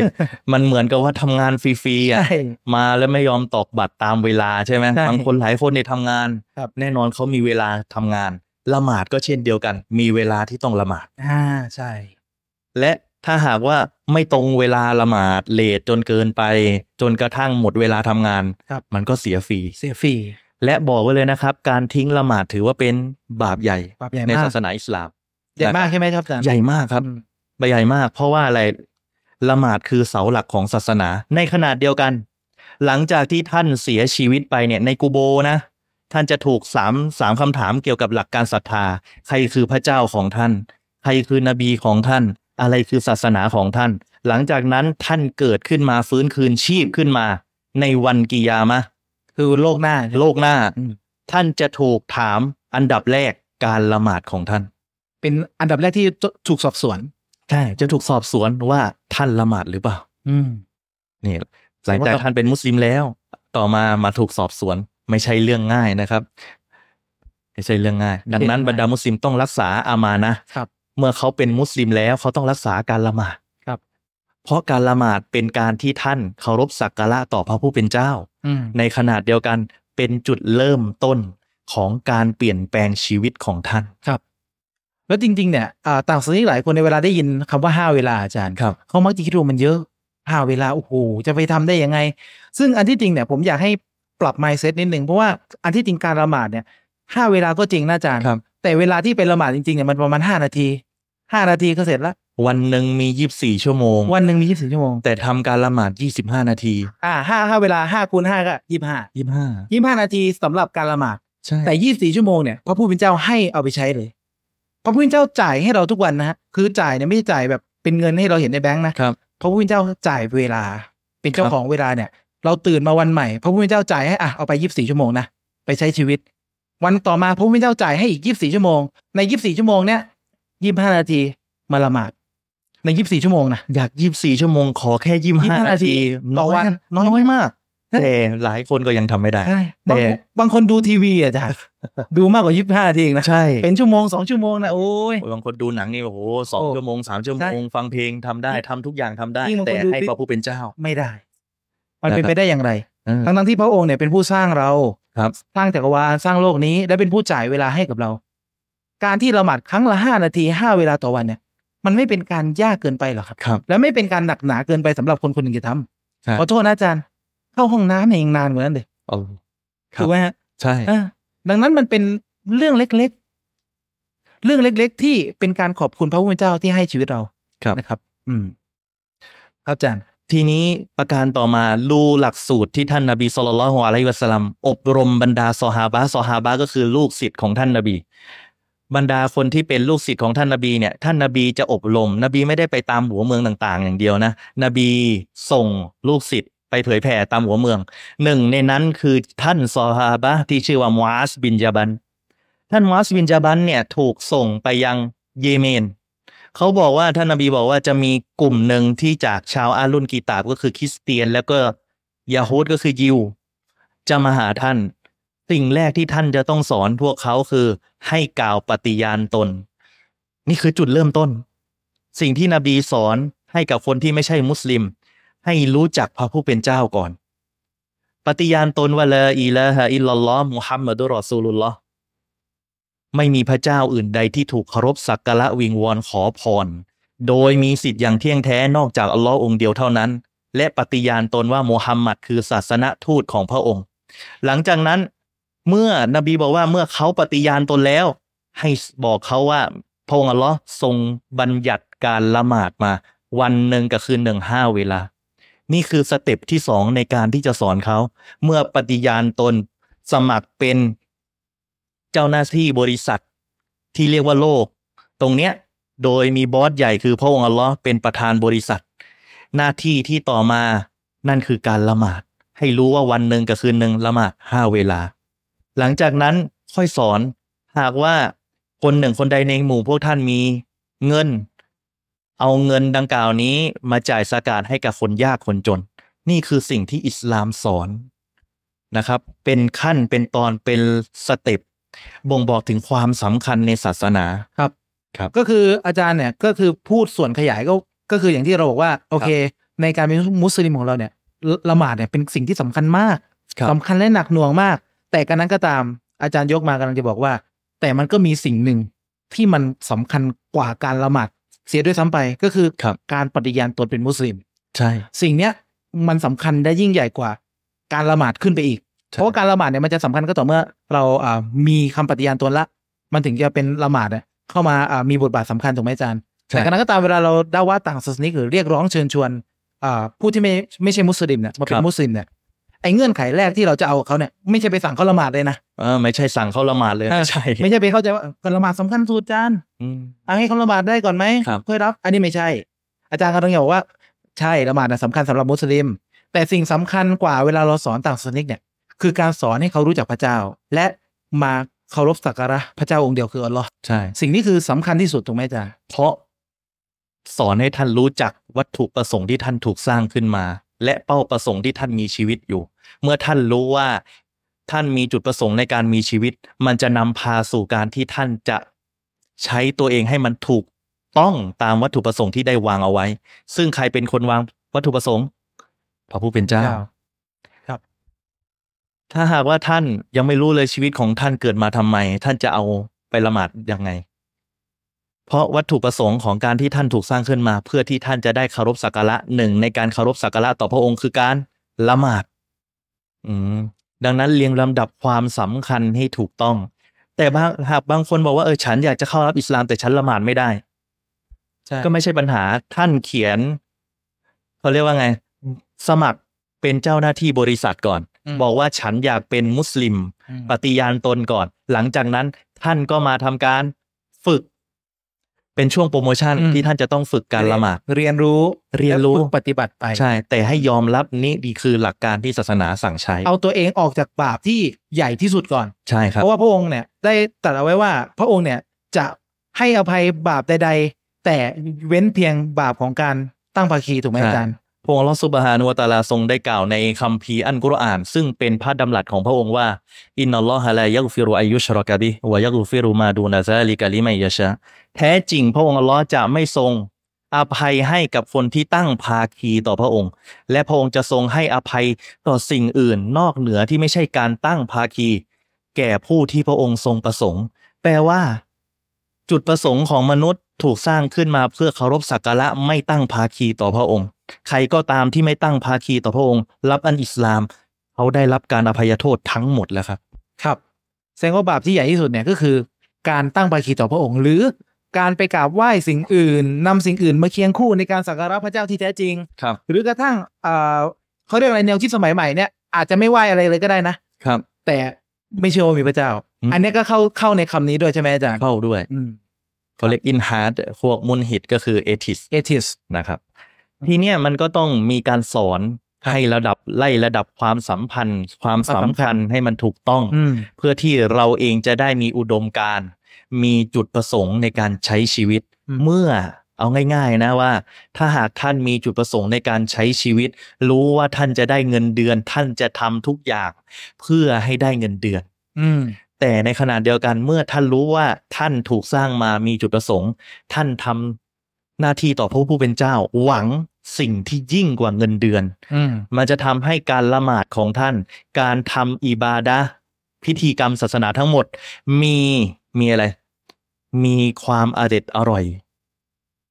มีความอร็ดอร่อยยังไงอะ่ะ อืม เมื่อเรารู้ว่า เอ้ย เราได้โบนัสแน่ เราได้เงินเดือนแน่ เรายอมทำทุกอย่าง อืม เพื่อให้ได้ความสุข ครับ แต่นี่ยิ่งกว่าความสุขในโลกนี้คือความสุขที่อยู่ในโลกหน้า ครับ อืม นะครับ ดังนั้นชีวิตของเราเนี่ยจำเป็นจะต้องมีพระผู้เป็นเจ้า ผู้สร้างชีวิตเราเนี่ย จะเป็นผู้ที่บอกจุดประสงค์ และวิธีการปฏิบัติตัวของเราบนโลกเนี่ยได้ดีที่สุดครับ เพราะว่าถ้าหากว่ามนุษย์ไม่เอามาตรฐานของพระผู้เป็นเจ้าที่สร้างเรามาเนี่ยนะ มนุษย์จะเกิดการขัดแย้งกันไม่รู้จบ และถ้าเราไปดูในหน้าประวัติศาสตร์นะครับที่ผ่านมาเราจะพบว่ามนุษย์เนี่ยเกิดความขัดแย้งกันมาเป็นเวลาเนิ่นนาน และก็ยังหา ครับ จุดลงไม่ได้ว่า อย่างเช่นเรื่องง่ายๆอาจารย์ ความดีคืออะไร คำนิยามของคำว่าความดีใครเป็นผู้นิยาม ใช่ความชั่วคืออะไร ถ้าคุณไม่เอาพระผู้เป็นเจ้า มาเป็นมาตรฐานสูงสุดในการกำกำหนด แล้ว ครับ คุณคิดจะกำหนดเองเนี่ยนะหนึ่งร้อยคนมันจะมีร้อยแบบความดีหนึ่งร้อยคนมันจะมีร้อยแบบความชั่ว นั่นหมายความว่าเหมือนเอทิสที่ผมคุยใน t ิ k t o k ครับ ในปัจจุบันนะ ถึงขั้นบางคนนะเขาอันนี้เมื่อคืนเลยมั้งผมจะไม่ผิดคุยกับคุณฟีส อ่า เขามาถามเรา ครับ ทำไมไม่กินหมู อืม เราก็บอกเหตุผลง่ายๆอะครับ ว่าเวลาคุณไปบ้านบ้านใครก็ตามเนี่ย คุณไปเปิดตู้เย็นเขาเนี่ย คุณสามารถกินได้ทุกอย่างเลยไหม อืม เหมือนอย่างเช่นเนี่ยอ่าผมมีอ่าตู้เย็นอยู่ในบ้านเนาะพี่น้องเข้าไปเนี่ยใครจะกินอะไรได้เนี่ยแน่นอนตามตรรกะก็คือต้องได้รับอนุญาตจากเจ้าของบ้านก่อนถูกไหม ถูก จ๊ะ ต้องครับ และโลกนี้เราก็บอกว่าคือบ้านที่พระผู้เป็นเจ้าสร้าง ดังนั้น ในโลกเนี้ยเราจะทำอะไรเราจะกินอะไรได้ไม่ได้ ต้องดูว่าพระพระพุทธเจ้าให้กินไหมพระพุทธเจ้าสร้างมันมันมาทำอย่างอื่นหรือเปล่า เราก็บอกเขาไป ครับ แล้วทีเนี้ยเขาก็มาบอกโอ้ย้อนแย้งมุสลิมไม่กินหมูนู่นนี่นั่นนู่นนี่นั่นปรากฏว่า ผมจำไม่รู้สึกอาจารย์มีนมั้งสวน ครับ กลับไปว่า เออแล้วคุณน่ะกินได้ทุกอย่างเลยเหรอในโลกเนี้ยคุณมาบอกว่าทำไมเราไม่กินหมูไม่กินอะไรเงี้ยเขาบอกเรากินได้ทุกอย่าง อ๋อ เขาถึงถึงขั้นเป็นไงรู้ป่ะอาจารย์จี้ไปอ่าผมถามจริง คุณคุณกินขี้ได้ไหม อ๋อ เขาไปถึงขั้นมาตรฐานว่าเขายอมรับอ่ะอาจาร โอ้ ย์ โหขนาดนั้นเลยยอมรับ เอ ว่า อ กิน จะ ได้ กินได้กินได้เขาบอก อาจารย์เลยบอก ถ้าคุณไปถึงระดับกินขี้ได้ คุณอย่ามามีปัญหาเรื่องไม่กินหมูของเราเถอะมันไปไกลแล้ว ไปไกลมากกว่าเราแล้ว ใช่ โดยสามัญสำนึกคนมันก็ต้องบอกอยู่แล้วว่ามีอะไรที่กินได้กินไม่ได้ ถูกต้อง ถูกไหม ใช่ อย่าว่าเลยอิสลามไม่ได้ห้ามแค่กินหมูครับ กินจิงจกก็ไม่กิน ใช่ ตะขาบก็ไม่กิน ใช่ งูก็ไม่กินหมาก็ไม่กิน มีหลายอย่าง มีอีกหลายอย่างที่ไม่ได้กิน เพราะพระเจ้ารู้ว่าอะไรก็ตามเป็นประโยชน์กับท่าน และอะไรก็ตามที่ไม่เป็นประโยชน์กับท่าน กินเหล้า ครับ ของคนอื่นกินได้แต่เรากินไม่ได้ อืม เพราะมันสร้างผลเสียให้กับเรา อืม ไม่ใช่แค่สร้างร่างกายเราอย่างเดียว บางทีมันนำพาสู่การทำอันตรายกับคนอื่น อืม นี่ใครเป็นคนวางแบบ อืม พระผู้เป็นเจ้า รู้ดีว่าอะไรคือสิ่งที่ควรทำอะไรคือสิ่งไม่ควร แล้วพออย่างที่ผมบอกไปเมื่อกี้พอมนุษย์มันนิยามเองอ่ะมันก็เละเทะอย่างเงี้ยฮะสุดท้ายหาขอบเขตไม่ได้ว่า จะกินอะไรได้ไม่ได้แค่ไหน ใช่ มันหากรอบไม่ได้อะอาจารย์ สุดท้ายมันก็จะเขาเรียกอะไร มันจะเป็นสิ่งที่เป็น subjective subjective ก็คือเป็นความเชื่อส่วนตัว ครับ ซึ่งความเชื่อส่วนตัวไม่สามารถนำมาบังคับใช้กับส่วนรวมได้ไง อืม และสิ่งที่เอทิสทุกวันเนี้เป็นก็คือเขาเอาความเชื่อส่วนตัวเนี่ย เอามาพูด ครับ คือแต่ละคนเนี่ยมีความเชื่อความคิดไม่เหมือนกันสักคน อันนี้คือเรื่องง่ายๆนะเรื่องของกินอาจารย์ อย่าง ครั ที่ บ ผมพูดเมื่อกี้ก็ยังมีข้อขัดแย้งในหมู่เอทิดว่า สุดท้ายอะไรเรากินได้ไม่ได้ สุนัขเนี่ยเรากินได้ไหมบางคนเขาก็กินไงบางคนก็บอกเฮ้ยเราไม่ควรกินมันควรเป็นสัตว์เลี้ยง บางคนบอกว่ากินเจไม่กินไม่กินเนื้ออีก อ่าบางคนเขาบอกเฮ้ยเราไม่ควรกินเนื้อเลย อ่ะ กินเจอย่างเดียวพอ แล้ว ไอ้บางไอ้บางคนก็แย้งมานะเฮ้ยแต่ผักก็มีชีวิตนะเว้ยทุก อ่า ทุกวันเนี้ยนักวิชาศึกษามันร้องได้ อันนี้ก็ไม่รู้ว่าจะยังไงต่ ครั อบ เห็นไหมฮะ เนี่ยสุดท้ายมันอะไรคือตัวนิยาม อะไรคือตัวนิยามสูงสุด ใช่ อันนี้แค่เรื่องของกินนะ นี่ของกิน แล้ว นะ ถ้าลามไปเรื่องใหญ่ ๆ อย่างเช่น เราควรจะตัดสินคนคนนี้ยังไงอาชญากร เราควรจะเวลาแต่งงานไปเนี่ย หญิงสาวควรจะปฏิบัติกันอย่างไร ปฏิบัติกันอย่างไรครูควรจะเลี้ยงลูกอย่างไร คนเป็นลูกควรจะตอบแทนพ่อแม่อย่างไรโอ้เรื่องที่สเกลใหญ่ไปกว่าเนี้ยมันจะไม่ยิ่งบานปลายกว่าเหรอครับ ถ้าหากคุณไม่มีกรอบของพระพุทธเจ้ามากำหนด ใช่ อืม สติปัญญาของคนบางอย่างมันเข้าไม่ถึง อืม ในขณะเดียวกันเนี่ยที่บังอาลิฟดาวาเนี่ยท่านได้กล่าวตั้งแต่ต้นว่าอิสลามไม่ใช่เพียงศาสนาหลักยึดเหนี่ยวทางหัวใจอย่างเดียว แต่อิสลามคือระบอบการใช้ชีวิต แม้กระทั่งตั้งแต่ความเชื่อสะท้อนมาสู่การละหมาด การละหมาดนำพาสู่อีกอะไรอีกหลายอย่าง ถามว่ามุสลิมพูดไร้สาระได้ไหมมันก็ไม่ได้ก็เป็นที่ต้องห้าม อิสลามห้ามทำไมถึงห้ามเรื่องของการกินเหล้าเพราะมันสร้างการเสื่อมเสีย ทำให้ศีลธรรมเนี่ยมันตกหล่นตกลงมา ในขนาดเดียวกัน มีอะไรอีก อิสลามไม่กระทั่งการเข้าห้องน้ำมีมารยาทการเข้าห้องน้ำการขอดุอา เข้ามัสยิด มีมารยาทของการเข้ามัสยิด ด้วยกับการขอดุอา แม้กระทั่งเรื่องของอะไรการกิน กินขนาดกินด้วยกับมือขวา ท่านนบีเนี่ยสอนเด็กยากุลามกุนบียามีนิกซัมมิลแล้วว่ากุนบียามีนิกโอ้ลูกเอ๋ย โอ้เด็กน้อยเอ๋ยท่านจงกินด้วยกับมือขวาและกล่าวบิสมิลละนี่ศาสนาไหนสอนขนาดนี้ ถึงรายละเอียดในการใช้ชีวิต ล้างเข้าห้องน้ำกล่าวเท้าเท้าเท้าอะไรเท้าซ้าย เข้าห้องน้ำอ่านดูอา ในขณะเดียวกันล้างมือ ล้างปัสสาวะหรือทำอะไรเงี้ยด้วยกับมือซ้าย แต่กินกินด้วยมือขวาแยกอย่างชัดเจน นี่คือศาสนาที่ลงรายละเอียดในการใช้ชีวิตของมนุษย์ เวลานอน นอนตะแคงขวา อืม ระบบทางวิทยาศาสตร์ก็มีการพิสูจน์ ครับ เรื่องของอะไรอีก เยอะแยะมากมาย ที่กำลังจะสอดคล้องกับสติปัญญาของเรา ในขณะเดียวกัน ไม่ได้แค่ แค่เรื่องใช้ชีวิตประจำวัน กฎหมายก็มี อืม มีไหมกฎหมายเรื่องด้วยกับการแบ่งมรดก อ่า มีกฎหมายในเรื่องของการคดีความเรื่องของการลักขโมย เรื่องของการฆ่าคนตาย ทุกอย่างอิสลามวางแบบและมีกฎหมายทั้งหมด ดังนั้นอิสลามจึงไม่ใช่ศาสนาอย่างเดียว คือกรอบและระเบียบการใช้ชีวิตที่มีความเป็นระบบ อ่า คืออิสลามเนี่ยก็อย่างที่ผมบอกไป ไม่ใช่ศาสนาที่เป็นเพียงชุดความเชื่อ ครับ เหมือนกับใคร ๆเขาเข้าใจกัน ครับ ที่เป็นแบบโอ้คุณชื่อพึ่งทางใจอาจารย์ ผม ผมนับถืออิสลามเพราะผมรู้สึกแบบจิตใจมันอิ่มเอมอย่างเดียวเลย ไม่ใช่ไม่ใช่แค่นั้น ครับ แต่เรามีมิติทางภาคการใช้ชีวิต ตั้งแต่ระดับของปัจเจกบุคคลทั่วไป เราตื่นมาควรจะทำอะไร ไปถึงอ่าระดับครอบครัว ระดับสังคม ครับ ระดับรัฐ อืม อิสลามเนี่ยจึงไม่ใช่ศาสนาที่เขาเรียกอะไรอ่ะเอ่อไม่ใช่ศาสนาที่มาแบ่งแยกระหว่างเรื่องของการเมือง ครับ กับเรื่องของความเชื่อทางศาสนา มันไม่ใช่ว่ามันชอบมีคำพูดที่เขาพูดกันในสังคมอาจารย์ว่าแบบเฮ้ยคุณคุยเรื่องศาสนา อย่าเอามาปนการเมืองอะไรเงี้ย อืม แต่อิสลามเนี่ยมีชุดระบบการเมืองของแบบอิสลามอยู่แล้ว ครับ ซึ่งก็แน่นอนทุกอย่างเนี่ยจะต้องวนกลับไปที่พระผู้เป็นเจ้านะ สุดท้ายพระผู้เป็นเจ้าวางระเบียบ วาง ในการใช้ชีวิตทั้งหมดเลย ใช่มันไม่ใช่เป็นการเมืองในระบอบที่แบบให้คนมาตั้งพรรคแข่งกันอะไรนะไม่ใช่นะครับ แต่เป็นระบอบที่เอ่อถอดข้อบทบัญญัติที่พระผู้เป็นเจ้าเนี่ยให้ และเอามาใช้เป็นรูปธรรม หรือที่เราเรียกกันว่ากฎหมายชารีอะห์ถูกไหมอาจารย์ ครับ อืม ทีเนี้ยประเด็นก็คือว่าเมื่อเราตอบโจทย์แล้วว่าหลักการอิสลาม มาใช้ในการดำเนินชีวิต และเราเองถูกสร้างมาเพื่ออิบาดะห์ต่อพระองค์นี่คือจุดประสงค์ และชีวิตของท่านจะมีจุดมุ่งหมาย ในขณะเดียวกันอ่ะผมเทียบอีกเรื่องหนึ่งสิ่งที่ท่านนบีสอนและเป็นตรงกับหลักวิทยาศาสตร์ด้วย เรื่องการกินน้ำโอ้ยแค่การกินน้ำนะ ฟังให้ดีนะ แค่การกินน้ำนะ นบีสอนให้เรานั่งกิน แล้วก็อย่าหายใจลดลงไปในน้ำเอ้ยทำไมอ่ะ เพราะการหายใจลดลงไปในน้ำเวลาเราสูบเอาอะไรเข้าไป ออกซิเจน แต่เวลาเราหายใจออกคาร์บอนไดออกไซด์ แล้วมันลงไปในน้ำซึ่งมันเป็นออกซิเจน มันไม่รู้ว่ามีสิ่งสกปรกที่มาจากจมูกเราลงไปในนั้นด้วยหรือเปล่า ติดลงไปด้วย ติดลงไปด้วย นี่คือสิ่งที่อิสลามสอนอย่าหายใจลดลงไปในน้ำขณะที่ท่านดื่มน้ำนี่ขนาดไหนอ่ะมันจะละเอียดอะไรขนาด ละ นี้ เอียดมาก ละเอียดมากทำให้เราเข้าใจว่านี่คือหลักการที่ไม่ได้มาจากมนุษย์แล้วครับ ถึง มาจาก ถึงขั้นการกินแม่อาจัน การ แบ่งแบ่งกระเพาะเป็นสาม แบ่ง ส่วน กระเพาะเป็นสามส่วน อืม ทำไมส่วนหนึ่งเป็นน้ำส่วนหนึ่งเป็นอาหารและอีกส่วนหนึ่งเป็นช่องว่างในกระ อืม เพาะ เออเพราะว่าคนหลายคนทางการแพทย์ยืนยันนะครับกินมากเป็นไงกระเพาะมีปัญหา ใช่ เป็นโรคทาง ส่วนใหญ่โรคส่วนใหญ่เกิดมาจากอะไรไหมการกิน อืม เบาหวานเกิดจากไหน การกิน การกินไตกินกิน เค็มกิน กินเค็ม อืม หลายอย่าง อืม มะเร็ง กินไม่บาลานซ์ กินไม่บาลานซ์กันดี อืม ดังนั้นหลักการศาสนาอิสลามสร้างความบาลานซ์ในการใช้ชีวิตของคุณ เมื่อท่านมีการละหมาดมันจะนำพาสู่อีกหลายเรื่อง เมื่อท่านรู้จักวัตถุประสงค์ในการใช้ชีวิต มันจะทำให้ท่านมีจุดมุ่งหมาย และมีแรงผลักดัน ในการที่ท่านจะทำคุณงามความดีนะครับ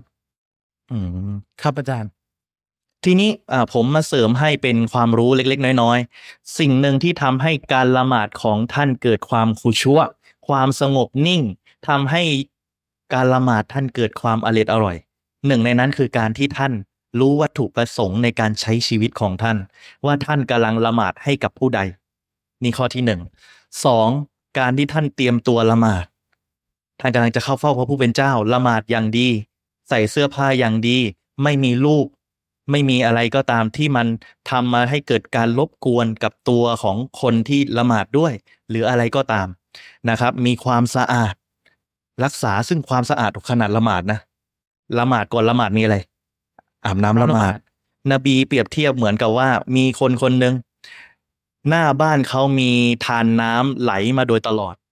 และคนคนนี้อาบน้ำวันละห้าเวลาคิดว่าเขาจะเหลือสิ่งสกปรกในตัวของเขาไหม โอ้โห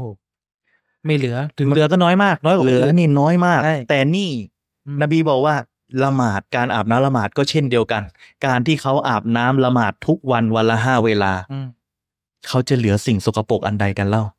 นั่นก็คือบาปอะไรก็ตามที่ติดตัวของเขาก็หลุดไปด้วย อืม หลังจากเนี้ยบ่งบอกถึงการรักษาความสะอาดใช่ไหม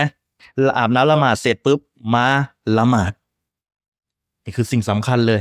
ละหมาดโดวยกับมีความสะอาดนี่อิสลามใส่ใจขนาดรายละเอียดเลยนะ อืม ว่าท่านจะเข้าเฝ้าพระผู้เป็นเจ้า ต้องรักษาความสะอาดเหมือน อืม ท่านจะเข้าเฝ้ากษัตริย์ อืม เฝ้าเข้าเฝ้าเฝ้ากษัตริย์เนี่ยแบบใส่กางเกงขาสั้น ใส่เสื้อก ล้ามไปเข้าได้ไหม เขาไม่ให้เขาเห็นรั้วละ ไม่ให้เข้าตั้งแต่รั้วแล้ว แต่นี่พระผู้เป็นเจ้า ครับ เรานี่พยายามที่จะหาสิ่งที่ดีที่สุด เพื่อที่จะเข้าเฝ้าผู้ที่ยิ่งใหญ่ ผู้ที่สร้างเรา ใช่ ผู้ที่สร้างเราสร้างจักรวาล ใช่ ซึ่งจักรวาลนี่ถือเป็นอาณาจักรของพระองค์ที่ยิ่งใหญ่กว่า อาณาจักรใด ๆ ที่มีอยู่ ครับ บ นโลกนี้ อืม ย่อมสมควรยิ่งกว่าที่เราจะมีความนอบน้อมถ่อมตนเมื่อ ครับ เราอยู่ต่อหน้าพระผู้เป็นเจ้าในขณะละหมาดถูกไหมฮะ ใช่ อืม ใช่ แล้วก็อีกอันหนึ่งก็คือ ให้เราทราบไว้ว่า อันอิฮซานก็คือการที่ท่านมีคุณธรรมความดีเนี่ยคืออันตาบูดัลลอฮ์กับอันนากาตารอฮูฟาอินลัมตะกุนตารอฮูฟาอินนะฮูยารอกะท่านนบีบอกว่าอิฮซานการที่ทำคุณธรรมความดีก็คือการที่ท่านเคารพสักการะต่อพระองค์อัลลอฮ์เปรียบเสมือนพระองค์ทรงเห็นท่าน แม้ว่าท่านจะไม่เห็นพระองค์ แต่ก็ให้ทราบไว้ว่าพระองค์ทรงเห็นท่าน หมายความว่าท่านเองอยากจะทำอิบาดะห์เกิดความอเด็ดอร่อย ให้เหมือนกับว่าพระองค์ทรงเห็นท่าน และท่านจะทำให้รู้ตระหนักได้ว่า เออนี่ ฉันเนี่ยอยู่ต่อหน้าพระองค์ เหมือนอยู่ต่อหน้ากษัตริย์ ท่านก็ไม่ขยุบขยิบไม่ทำอะไรที่มัน มันผิดวิสัยอะเอาง่ายๆแค่ท่านขับรถที่มีกล้องอยู่ตรงตามสี่แยกไฟแดงเนี่ยบางคนเขาก็ไม่กล้าที่จะฝ่าไฟแดงเพราะอะไร อืม กลัวกล้อง กด เห็กนล้องเห็น กล้อง ป้าย เห็น ทะเบียนมันถ่ายมา อ่าถ่ายมาส่งมาจากบ้าน เรียบร้อย เนี่ยนี่ อืม คนเราบางทีมันก็ยังกลัวเลยนี่คือกฎหมาย ใช่ แต่นี่พระผู้เป็นเจ้ายิ่งกว่ากล้องครับ อืม ยิ่งกว่ากล้อง เพราะพระผู้เป็นเจ้าเนี่ยทรงสอดส่องและเห็นทุกที่เลยนะ ใช่เห็นทุกที่ ก็จริงถ้าถ้าเรามีมีอีหมานถึงระดับเอียซานเนี่ยอาจารย์ ครับ คือมันจะทำให้เราเนี่ยแทบจะยับยั้งความชั่วทุกมิติเลยนะ ใช่ เพราะว่าถ้าเราตระหนักอยู่ว่าพระผู้เป็นเจ้าทรงเห็นตลอดอะแม้เราอยู่คนเดียวในที่ลับ เราจะไม่กล้าทำชั่วนะ ใช่ เพราะเราจะรู้ว่าพระองค์ทรงมองอยู่ ใช่ คือมันมันมันมันเป็นมันเป็นเรื่องปกติตามธรรมชาติที่อาจารย์ยกมาอย่างเช่น ถ้าถ้าสมมุติแล้วกัน ผมบอกพี่น้องว่า พี่น้องผมขอเอากล้องวงจรปิดติดไว้บ้านพี่น้อง ห้องพี่น้องได้ปะแน่นอน พี่น้องกลับไปบ้านไปวันเนี้ยทำตัวไม่ถูกนะ ครับ คือมันจะไม่กล้าทำอะไรผิดวิสัยอะแต่แต่เนี่ยผมกำลังจะยกตะกาว่า มันเปรียบเสมือนว่าโลกเนี่ยมันมีกล้องวงจรปิดที่ส่องเราตลอด แต่ส่องโดยที่พระพุทธเจ้าทรงรู้อะถ้าเราเอ่อตระหนักรู้ถึงระดับนั้นอะมันจะทำให้เราเองเนี่ยมีความนอบน้อมถ่อมตน มีความยำเกรงละอายใจที่จะทำบาป ครับ นะอาจารย์ ใช่ และท้ายที่สุดเราจะเวลาเราละหมาดเนี่ยเราก็จะมีความเอ่อกุชัว ความคุชัวยิ่งขึ้น และ และอีกอย่างหนึ่งคือความสำคัญคือ สมมติท่านจะละหมาดละหมาดตามหลังคนที่อ่านกุรอานได้อย่างไพเราะ มันจะช่วยสร้างความคูชัวด้วย เพราะอะไรรู้ไหมเพราะการที่คนคนหนึ่งอ่านกุรอานได้อย่างไพเราะใช่ไหมมันทำให้คนหลายคนซาบซึ้ง อืม จริง เพราะอันกุรอานคือพระดำรัสของพระผู้เป็นเจ้า ดังนั้นคนที่เป็นมุสลิมเนี่ยเวลาเขาไปดูวิดีโอคนที่ละหมาดที่มัสยิดฮารอมหรือที่ไหนก็ตาม จะมีคนอ่านกุรอานจนกระทั่งร้องไห้ นั่นคือความซาบซึ้ง มันทำให้คนคนนั้นอิน อืมอืม และทำให้เกิดความสงบจิตสงบใจในการละหมาด อืม เพราะเรารู้ว่าเรากำลังสนทนากับพระผู้เป็นเจ้ากำลังเคารพต่อพระผู้เป็นเจ้า ผู้ที่ยิ่งใหญ่ที่สุดยิ่งกว่าชีวิตของเรา มันทำให้เกิดการตระหนัก และเกิดการเปลี่ยนแปลง อาจารย์พูดมาเรื่องของความไพเราะเนี่ยมันมันเรื่องจริงนะ ครับ ผมเห็นคลิปล่าสุดที่อาจารย์ชลิปแกบรรยาย ครับ มีคนมาบอกแกว่าเขาเนี่ยรับอิสลามด้วยเหตุผลง่ายๆเลยอาจารย์เขาได้ยินภาษาเขาอะนะตอนนั้นเขาบอกว่าเขาได้ยินเพลงอิสลาม เพลงอิสลาม แต่โอเค จริง ๆ มันเป็นเสียงเหมือนเสียงอาซาน ครับ เสียงอาซานอาซานก็คือการเรียกร้องมาสู่เวลาละหมาดเนาะแต่คือประเด็นก็คือว่าผมจะบอกว่าเสียงที่มันไพเราะอาจารย์ บางทีมันเข้าไปสู่จิตใจของผู้คนให้ให้เกิดความเขาเรียกอะไรซาบซึ้งใจเหมือนกันนะ ใช่ เพราะหลายคนเนี่ยได้ยินเสียงอาซานเพราะเพราะบางคดีอ่านกุรอานเพราะเพราะบางคดีเนี่ยทำให้คนคนหนึ่งเนี่ยรับอิสลามได้เลยนะคือเขาเกิดการซึ้งใจ เหตุผลง่ายมาก ง่ายมากเลยอ่ะ ง่ายมากเลยแค่รับอิสลามเพราะ ใช่ ได้ยินพระดำรัสของพระผู้เป็นเจ้า ใช่ผ่านเสียงที่ไพเราะ ครับ ดังนั้นมันจึงเป็นเรื่องที่เราก็สมควรที่จะอ่านให้ไพเราะใช่ไหมจ๊ะ ใช่ครับ อืม เพราะว่าอันกุรอานบอกว่าวารตตีดินกุรอานตารตีลาและท่านจง ประดับประดาอันกุรอานด้วยเสียงที่ไพเราะ อืม อันนี้คือสิ่งสำคัญเลยนะครับ เพราะว่าเพื่อที่จะทำให้เกิดความลึกซึ้ง เวลาอ่านแล้วมันมีอัธรสเวลาคนมานำละหมาดเราใช่ไหมเวลาเขาอ่านไพเราะนี่เป็นไง อยากจะยืนนานๆ เช่นเดียวกันเออเพื่อที่จะ มันฟัง เคารพ ฟังหรือครับ ฟังแล้วมันเพลิน ใช่ เวลาคนนะฟังเพลงเพลินไงเห็นไหม อืม อยู่โอ้ยเต็มที่เลยไป อืม คาราโอเกะไปคาราโอเกะไปคอนเสิร์ต อืม เต็มที่ อืม อยู่ได้เป็นชั่วโมง ใช่ แต่นี่อันกุรอานถ้าหากว่าท่านยิ่งกว่านั้นนะยิ่งกว่าเสียงเพลงอีกครับ ครับ ความไพเราะ อาจารย์ผมขออนุญาตสามแทรกได้ไหมสมมติว่า ครับ มีคนเขาบอกว่าเอ้ยอาจารย์แล้วแล้วผมฝึกอ่านเพราะว่ามันผมจะรู้สึกโอ้อวดเสียงป่ะแบบโอ้อวดแม่อะไรอย่างเงี้ย ไม่นะครับก็คือการที่ท่านดูที่เจตนาของท่าน ครับ อันเรื่องในหัวใจเป็นเรื่องที่ยากลำบากที่ผม อืม จะไปไปดึงออกมา เจตนาของท่านถ้าหากท่านทำการโอ้อวดมันอยู่ที่เจตนาของท่าน ม แต่ถ้าหากว่าท่านต้องการที่จะให้มันไพเราะตามที่พระองค์ต้องการท่านก็ทำไป อ๋อตามเจตนารมณ์นี้ทำไปได้เลย ใช่ครับ ไม่ต้องมากลัวอะไรตรงนี้ ใช่ อ๋อ บางทีอย่ากลัวจนกระทั่งไม่ทำอะไรก็ อ่า ไม่ได้ นะครับกลัวไอ้นู่นก็ไม่ได้ไอ้นี่ก็ไม่ได้สุดท้ายไม่ได้ทำ ไม่ทำอะไรเลย อืมต้องระวัง ครับอาจารย์ นะครับอีกเรื่องหนึ่งนะครับ พิธีกรรมศาสนาอิสลามมีจุดอยู่อย่างหนึ่งที่เป็นตัวบ่งบอก นั่นคือเรื่องอิบาดะห์นั้นอิบาดะห์ก็คือพิธีกรรมศาสนาทั้งหมด จะต้องมีแบบอย่างจากท่านนาบีมูฮัมมัดสุลลัลลอฮุอะลัยฮิวะสัลลัมดังนั้นการละหมาดท่านนาบีบอกว่าซัลลูกะมาลอไอตุมเออซัลลูกะมารอไอตุมูนีอุซัลลี พวกท่านทั้งหลายจงละหมาดเสมือนกับที่พวกท่านเห็นชั้นละหมาด ทุกการละหมาดกิริยาบททุกอย่าง มีได้รับสายรายงานสืบทอดมาจากบรรดาซอฮาบะห์ที่เห็นท่านนาบี และมาถ่ายทอดให้กับเรา ด้วยกับการละหมาดที่ถูกต้อง ดังนั้นบรรดามุสลิมจะเรียนการละหมาดจากการที่บรรดาซอฮาบะห์ได้ทำการถ่ายทอด จนกระทั่งมาถึงเรา ซึ่งเป็นระบบที่รักษาศาสนาอิสลาม นั่นคือสายรายงาน เป็นระบบเดียว ที่รักษาศาสนามาโดยตลอด ว่าทุกคำพูดมีผู้รายงานทั้งหมดช่วงต่อช่วง และมีผู้ที่มีความยุติธรรมในการรายงาน ดังนั้นจะเห็นว่าท่านละหมาดซุบฮีสองรอกะอัตสองรอกะอัตในขณะเดียวกันไม่มีใครเลยในโลกนี้ละหมาดซุบฮีสามรอกะอัตสี่รอกะอัตทำไม เพราะดังกล่าวนี้ได้รับการสืบทอดด้วยระบบสายรายงานมาถึงเรา ว่านาบีละหมาดเพียงสองดังนั้นไม่อนุญาตให้เพิ่มเติม ไปละหมาดสามไปละหมาดสี่แล้วบอกในละหมาดซุบฮีไม่ได้ ครับ จริง ๆ เรื่องเนี้ยถ้ามองให้ลึกซึ้งอาจารย์ มันเป็น ครับ การตอบโต้อ่าวัฒกรรมเลยนะที่บอกว่าอิสลามเนี่ยเป็นศาสนาที่ให้แบบศรัทธาแบบปิดหูปิดตาซึ่งเอาเข้าจริงเนี่ยถ้ามองให้ลึกซึ้งอย่างที่อาจารย์บอก การจะทำการงานใด ๆ การจะเชื่อเรื่องใด ๆ ในศาสนาเนี่ยต้องมีหลักฐานรองรับหมด ใช่ นั่นหมายความว่าอิสลามเนี่ยในบในบางครั้งเนี่ยการขยันปฏิบัติศาสนา การขยันเชื่อศาสนา แต่เชื่อแบบผิดๆเนี่ยนำไปสู่การวิธีสิ่งที่เป็นบาปด้วยซ้ ใช่ ำอ่า เพราะอะไรก็ตามที่เป็นหลักการศาสนา อืม ต้องมีหลักฐานรองรับ เช่น อะไรหลักฐานในศาสนาอันกุรอานที่เราอ่านนะและก็ฮะดีษก็คือคำพูดการกระทำการยอมรับของท่านนบีมุฮัมมัดสุลลัลลอฮุอะลัยฮิวะสัลลัมนี่คือ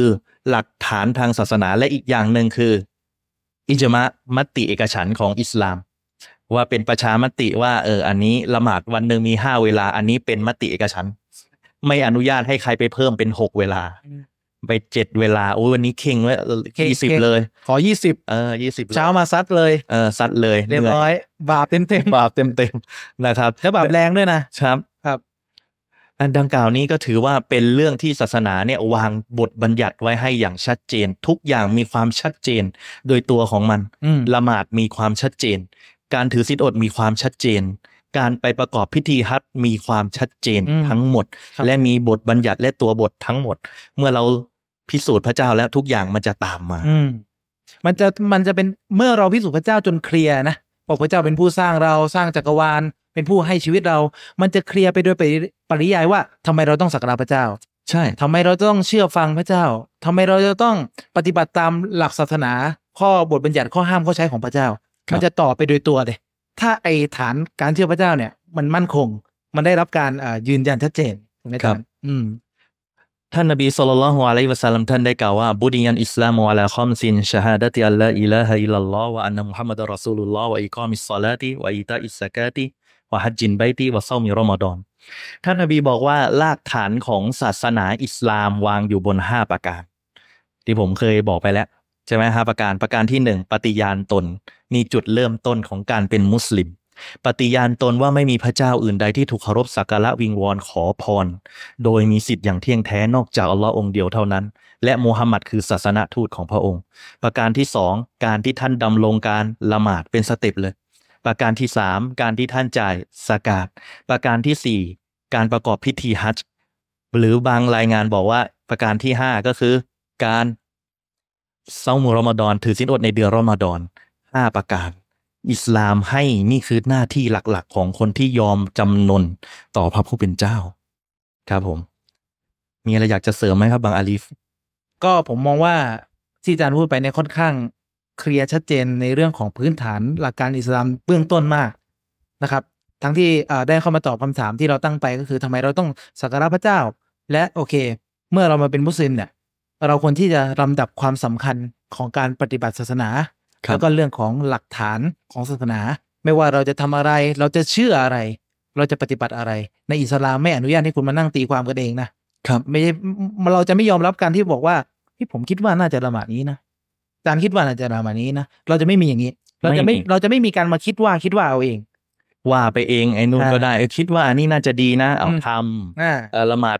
ซุบิฮียี่สิบรอกอัต อืม อย่างเงี้ยไม่ได้ ไม่ได้ นะครับ ดังนั้นอันนี้ก็เป็นเป็นข้อพิสูจน์ว่าอิสลามเนี่ยไม่ได้อนุญาตให้คุณเนี่ย เชื่อแบบหลับหูหลับตา ใช่ ปฏิบัติแบบหลับหูหลับตา แม้ว่าเจตนาดีก็ตามไม่อนุญาตนะครับ ครับ และเอ่ออีกทั้งถ้ากลับไปเรื่องที่เราคุยกันตอนแรกก็คือ เราก็ได้ความรู้ว่าเอ่อจริง ๆ อิสลามเนี่ยไม่ได้มีมาเมื่อ 1,400 ปีก่อน ครับ แต่พระผู้เป็นเจ้าเนี่ยทรงประทานบทบัญญัติมาในแต่ละยุคสมัย เมื่อถูกเปลี่ยนแปลงแก้ไข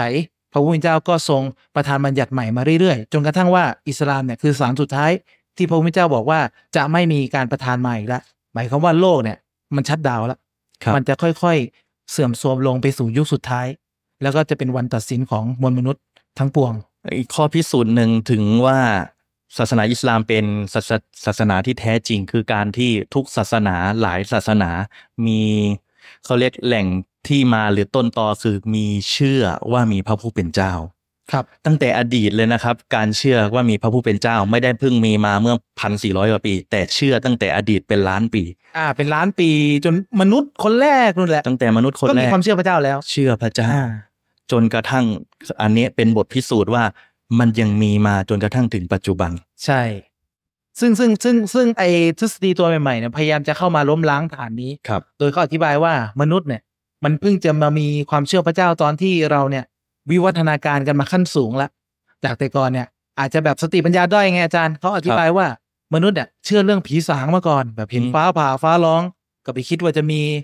พูดผีอะไรสิงอยู่ใน ครับ คอยผ่าคอยเป็นพูดแห่งไฟเป็นอะไรอย่างเงี้ยจนกระทั่งว่าพอเราวิวัฒนาการมาเรื่อยๆเราเริ่มเหมือนฉลาดขึ้นก็เลยเริ่มเริ่มตัดทอนสิ่งศักดิ์สิทธิ์อื่นออก จนเหลือคอนเซปต์ของพระเจ้า ซึ่งเอาเข้าจริงเนี่ยสิ่งเนี้ยเอ่อก็ได้มีหลักฐานทางประวัติศาสตร์ในยุคสมัยใหม่ที่เขาไปศึกษาอาจารย์ ครับ ซึ่งก็ได้เข้ามาหักล้างอ่าทฤษฎีนี้ว่ามันไม่เป็นความจริง มนุษย์เนี่ยไม่ได้เพิ่งมาเชื่อพระเจ้า หรือมีความเชื่อพระเจ้าตอนที่วิวัฒนาการมาไม่ใช่ แต่เมื่อเขาไปดูอารยธรรมโบราณนะนักประวัติศาสตร์อาจารย์ ครับ เขาไปพบว่าร่องรอยของทุกศาสนา หรือแม้กระทั่งของทุกลัทธิพื้นเมืองในแอฟริกาหรืออะไรก็ตามอะ ครับ เขาไปพบร่องรอยว่ามันมีการสักการะพระเจ้าองค์เดียวอยู่ เนี่ยเป็นข้อยืนยันอย่างชัดเจนตั้งแต่อดีต อดีตเลย ก่อนหน้านบีมูฮัมหมัดจะถูกส่งมาด้วยซ้ ใช่ ำดังนั้นมีความเชื่อว่ามีพระเจ้าองค์เดียวมาตั้งแต่ มาแล้ว อดีต ใช่ แล้วครับ และเป็นการันตีว่าอิสลามมาตั้งแต่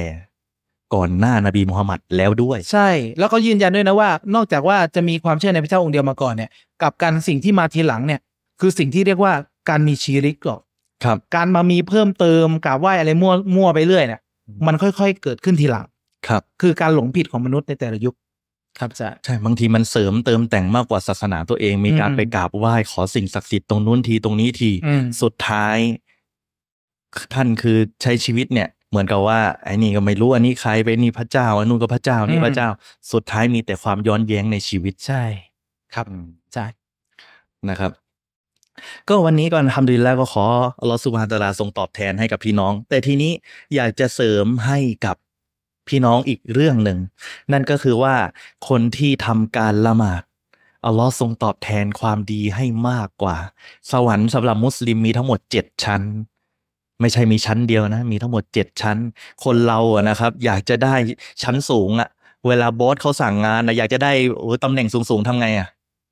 ขยันทำงาน ต้องขยัน ขยันทำงาน ทำทำตามคำสั่งให้ถูก ตามตามคำสั่งให้ถูก อืม เชื่อฟัง แสดงศักยภาพประสิทธิภาพให้เขาเห็น และท่านจะได้ตำแหน่งที่มันเหมาะสม สวรรค์มีเจ็ดชั้น ท่านอยากจะได้สวรรค์ชั้นไหน และในวันกิยามะห์สำหรับคนในโลกหน้านะสำหรับมุสลิม คนที่ยอมจำนวนต่ออันอิสลาม ในวันนั้นจะได้เห็นพระพักตร์ของพระผู้เป็นเจ้า อืม อัน เฉ นี้ พาะ คื ผู้ อ ศรัทธา เฉพาะผู้ศรัทธาเท่านั้น อืม เพราะว่าเหมือนกับว่าท่านเองเกิดมาทั้งชีวิตไม่ทราบว่าใครคือพ่อและแม่ของท่าน อยากจะมาเจอ แต่สักวันหนึ่งท่านเนี่ย สมมติ 40 ปีแล้วเพิ่งมาเจอพ่อของท่านท่านรู้สึกยังไงอะ โอ้โห จะร้องไห้นะอาจารย์ จะร้องไห้ แต่นี่ยิ่งกว่าพ่อของท่าน พระผู้เป็นเจ้าของท่าน ถ้าท่านอยากจะอยากเห็นพระผู้เป็นเจ้า อืม ละหมาด อืม ศรัทธาละหมาดและทำในบทบัญญัติศาสนาอินชาอัลลอฮ์ท่านจะได้เห็นพระผู้เป็นเจ้าในวันกิยามะห์ ดังนั้นเปล่าเวลาเอเทียสเขามาถามเรานะครับ โอ้พระเจ้ามีจริงต้องมองเห็นสิ เราบอกไปง่ายๆเลยใครอยากมองเห็นต้องมาเป็นมุสลิมก่อน ใช่เราเป็นการตอบเขาเลยนะง่ายๆอยากเห็นใช่ไหมอ่ะเป็นมุส มุ ลิม สลิมก่อนปฏิบัติให้ครบเชื่อให้ครบเดี๋ยวเดี๋ยวพาไปเห็น ใช่ อ่ะ ในวันกิยามะห์ อ่ะ ได้เห็นแน่ อ่ะต้องเชื่อว่าจะได้เห็นด้วยนะ เออใช่เชื่อว่าได้เห็นด้วยนะ เพราะจะได้เห็น ครับ นะครับ ในโลกนี้เราไม่เห็นแต่โลกหน้าท่านจะได้เจอ ครับ นะครับ เนาะก็อ่าเนื้อหาของอาจารย์ก็มีเตรียมมาเท่านี้ แล้วก็จะเป็นช่วงคำถามที่ ครับ อยากจะถามพี่น้องอยากจะถามอะไรอย่างนี้ อืม เพราะว่านี่จะบ่ายสามกว่าแล้วก็ โอเค จะบ่ายสามแล้ว แต่ก็เดี๋ยวเราเปิดเป็นคำถามให้กับพี่น้องหน้างานแล้วกันเนาะอาจารย์นะ ได้ครับ โอเค จริงๆ บางอาริฟก็เคยส่งคำถามมาให้ผมไหม อืมมีชุดคำถามบ้าง มีช่วงคำถามมา แต่ว่า ครับ ผมผมคิดว่าอยากจะให้เจ้าตัวเนี่ยได้ในใครใครได้มีคำถามอะไรที่ส่งมาบ้างฮะ มีไหมฮะ ใครอยากจะถามอะไรเชิญได้เลยนะครับ มีไหมครับ ส่งคำถามมาเพียบเลยนะแต่พอหน้างานเอาเจ้าของคำถามอยู่ไหน นะครับ โอเค อ่ามีแล้วมีใครนี้ที่นี่จะถามอะไรไหมก่อนก่อนที่จะไปตอบคำถามเอ่อที่เราเราเตรียมคำตอบกันมาเนาะ ครับ มีใครในที่นี้มีคำถามอะไรไหมครับ ยกมือขึ้นได้นะฮะคิดคำถามออกไหม ไม่มีนะงั้นเราเดี๋ยวเราจะตอบคำถามที่ ครับ มีคนถามเราเข้ามา ได้ เดี๋ยวให้อาจารย์ตอบเป็นข้อไปแล้วกันนะครับ อันนี้คำถามนี้อาจจะมีความลึกซึ้งหน่อยนะครับ บอกก่อนนะครับ ครับ คำถามข้อที่หนึ่งทำไมกลุ่มอาชัยเรอถึงไม่ยอมรับการแบ่งเตาฮีดครับ ครับ ทำไมกลุ่มอาชัยเรออาชัยเรอก็คือเออแปลเป็นภาษาไทยคณะเก่าบ้านเรานะครับ ก็คือบางทีมันจะมีที่เขาเรียกว่ามันเหมือนเหมือนนิกายอ่ะ ครับอา จารย์ ก็คือคณะเก่าบ้านเราเขาเชื่อว่า จริง ๆเขามีแบ่งนะ อืม แต่แบ่งไม่เหมือนกับเรา ครับ ประเด็นคือเราแบ่งอ่ะเตาฮีตเป็นสามใช่ไหม ครับ เตาฮีตคือการให้เอกภาพต่ออัลลอฮ์ซุบฮานะฮูวะตะอาลา เตาฮีตแรกเขาเรียกเตาฮีตรูบูบิยะห์เชื่อยืนยันว่าอัลลอฮ์เป็นผู้สร้างทุกสรรพสิ่งให้ปัจจัยยังชีพ ให้เราเป็นให้ตายอันนี้เตาฮีตรูบูบิยะห์ข้อที่หนึ่งข้อที่สองเมื่อเรารู้ว่าพระผู้เป็นเจ้าคือผู้สร้างแล้วเนี่ย เราก็จะให้สิทธิกับพระองค์ด้วยกับเตาฮีตอูลูฮียะห์เชื่อว่าอัลลอฮ์เป็นพระผู้เป็นเจ้าแล้วเป็นนายแล้ว เราน้อมรับคำสั่งด้วยกับการปฏิบัติของเรา พระองค์บอกให้ละหมาดเราละหมาด นี่เขาเรียกเตาฮีตอูลูฮียะห์ ลูเฮีย และประการที่ 3 เตาฮิดอัสมาวาซิฟัตก็คือคุณลักษณะที่พระองค์อัลลอฮ์ทรงกล่าวในอันกุรอานและฮะดิษของท่านนาบี เรายืนยันไปตามนั้น นี่คือมุสลิมที่เป็นชาวอาลิสุนนะห์แบ่งสามนี้ ครับ เชื่อว่าอัลลอฮ์เป็นพระผู้เป็นเจ้าสร้างทุกอย่าง ประการที่สองเชื่อว่าอัลลอฮ์เป็นผู้เพียงผู้เดียวที่ได้รับการเคารพสักการะ อืม วิงวอนขอพร ครับ ไม่ขอต่อผู้อื่นนะครับสามคือคุณลักษณะที่อัลลอฮ์ทรงกล่าวในอันกุรอานเรายืนยันไปตามนั้น โดยไม่มีการบิดเบือน เปลี่ยนแปลง ตีความและมั่วนะครับ ไม่มี ดังนั้นเนี่ย ส่วนอาชัยเราะห์เขาแบ่งสามเหมือนกัน บางท่านแบ่งว่าหนึ่งเขาบอกว่าอย่างแรกอาชัยเราะห์เนี่ยในแนวนั้นอ่ะเขาแบ่งเขาบอกว่าเรื่องของซาตพระองค์อัลลอฮ์มีเพียงองค์เดียว ประการที่สองเรื่องของอัฟอาน เรื่องการกระทำของอัลลอฮ์เรื่องที่สามเรื่องของซีฟ้าคุณลักษณะที่อัลลอฮ์ทรงมีนะครับสามอย่าง แต่เหมือนจะคล้ายๆเรานะ แต่ไม่ใช่ครับรายละเอียด แล้วก็ในขณะเดียวกันบางคนไปเรียนในระดับเพิ่มไปอีก เขาแบ่งว่าเตาฮีตมีสามประการ เตาฮีตอิลาฮิยาตเกี่ยวกับพระผู้เป็นเจ้า ประการที่สองโนบูวะการเป็นนบี เชื่อเกี่ยวกับการเป็นนบีสามสัมอียาต เรื่องของการที่อันกุรอานกล่าวอย่างไร เช่น วันกิยามะห์มีนู่นนี่นั่นมี เขาก็แบ่งแต่เขาแบ่งไม่ตรงตามวัตถุประสงค์ที่อันกุรอานต้องการทำไม เพราะในอันกุรอานมีการแบ่งแยกอย่างชัดเจน ในยุคอดีตในอันกุรอาน เล่าให้ฟังว่า เมื่อท่านนาบีถามคนในยุคนั้นว่าใครกันสร้างชั้นฟ้าและพื้นแผ่นดิน มุชริกีนคนที่ตั้งภาคีต่ออัลล้อฮ์นะกล่าวว่า รอบบีอัลลอฮ์ก็คือฮุวัลลอฮ์ก็คืออัลลอฮ์เป็นผู้สร้างเออบอกว่าถามว่าใครสร้างชั้นฟ้าและพื้นแผ่นดินเขาบอกใครอัลลอฮ์เป็นผู้สร้าง อืม ซึ่งอาชัยเรอไม่แยกระหว่างผู้สร้างกับผู้ที่ถูกเคารพสักการะ อืม ซึ่งมันไปสอดคล้องกับความเชื่อในยุคนั้นก็คือเหมือนมุชริกีน มุชริกีน เชื่ออัลเลอฮ์เป็นผู้สร้าง อืม แต่เขาไปขอต่อสิ่งอื่น เหมือนไปขอต่อสิ่งศักดิ์สิทธิ์ให้ไปขอต่ออัลเลอฮ์ให้หน่อย แต่เชื่ออัลเลอฮ์เป็นผู้สร้างแหละแต่ไม่ได้ขอต่ออัลเลอฮ์องค์เดียว อืม ซึ่งมุสลิมที่เรียกตัวว่าซาลาฟีอาลิสซุนนะห์เนี่ยอาลุนฮะดีษเนี่ยเขาจะเชื่อว่าอัลเลอฮ์เป็นผู้เดียวที่ผู้สร้าง ในขนาดเดียวกันก็มีความเชื่อว่าอัลเลอฮ์เพียงผู้เดียวเท่านั้นที่เราเคารพสักการะบูชา เพียงผู้เดียว ครับ ขอต่อสิ่งอื่นไม่ได้ คือพูดอย่างนี้ได้ไหมอาจารย์ ครับ ชัยรอดเนี่ย ถ้าอธิบายว่าท่านนบีมาดาว่าอะไรกับมุชริกีนตอนนั้นนะคืออาชัยรอดไปไปไปอธิบายว่ามุชริกีนเป็นเหมือนเอทิสปัจจุบันเลยอะ ใช่ คือไม่ไม่เชื่อพระเจ้า เหมือนแบบว่าไม่เชื่อพระเจ้าเลย อ่า แบบว่าเออดังนั้นเนี่ย พวกนี้ไม่เชื่อพระเจ้า เออเหมือน ไม่มีพระเจ้า อ่าไปทำยังกับจะเป็นอย่างนั้น แต่ ครับ ความจริงเราอธิบายว่าไม่ใช่ ไม่ใช่ ท่านนบีเนี่ย มาดาวะห์มาทำงานศาสนาเนี่ย บนฐานที่ว่ามาเรียกร้องการเคารพสักการะพระเจ้าองค์เดียว แต่ไม่ได้มาบนฐานที่มามาพิสูจน์กับเอทิสเหมือนกับที่เราพิสูจน์เอทิสปัจจุบันนะครับ คือไม่ใช่ไม่ใช่อย่างนั้นถูกไหมฮะ ใช่ คือเราไม่ได้แบบนั้นไง อืม ก็คือเราพิสูจน์ว่าอัลเลอฮ์เป็นผู้เป็นเจ้า เมื่อเราพิสูจน์อัลเลอฮ์เป็นผู้เป็นเจ้า อืม หน้าที่เรารู้ทันทีเลยว่าโอเค คนนี้เป็นบอสเราเราทำไง เชื่อฟังเขา ตัวเดียว เออ ไม่ใช่เหมือนเชื่อว่าเอยคนนี้เป็นบอสนะ อืม เป็นเจ้านายนะ แต่เราไม่ทำงานให้เจ้านาย อืม เป็นไง สุดท้ายโดนไล่ออก ใช่ หรือไปฟังคนอื่นเนี่ย เออไป เชื่อ ฟัง เชื่อว่าเป็น ค บ น อสนะแต่ไปทำงานไปไปทำตามยามบอก เออไปทำตามยามบอก อันนี้ก็ สุท้าย ไม่ได้ไง ก็ไปรับเงินจากยาม ครับ ยามก็ไม่ ไม่มีให้ ไม่มีให้ ก็สุดท้าย ใช่ โดนไล่ออกอยู่ดี ใช่ นะครับดังนั้นมุสลิมเนี่ยเรามีความตระหนักรู้ว่า การแบ่งที่ถูกต้องมันมีผลกับการดำเนินชีวิตของเรา จริงไหมถ้าเราแบ่งผิดชีวิตเปลี่ยนไหมความเชื่อผิดชีวิตพังครับ ครับ สมมุติว่าไปเชื่อว่าทุกสิ่งไปขอได้ อืม ไปขอต่อกูโบคนตายได้ ไปขอต่อสารพระภูมิได้ มันนำพาสู่อะไรอะ่ะ อืม ความเสื่อมเสียในศาสนาด้วย อืม เพราะท่านไปเชื่อว่าสิ่งอื่นนอกจากพระองค์อัลเลอฮ์มีอิทธิฤทธิ์ในการให้ มีอำนาจ ซึ่งอิสลามไม่ได้สอนอย่างนั้น อืม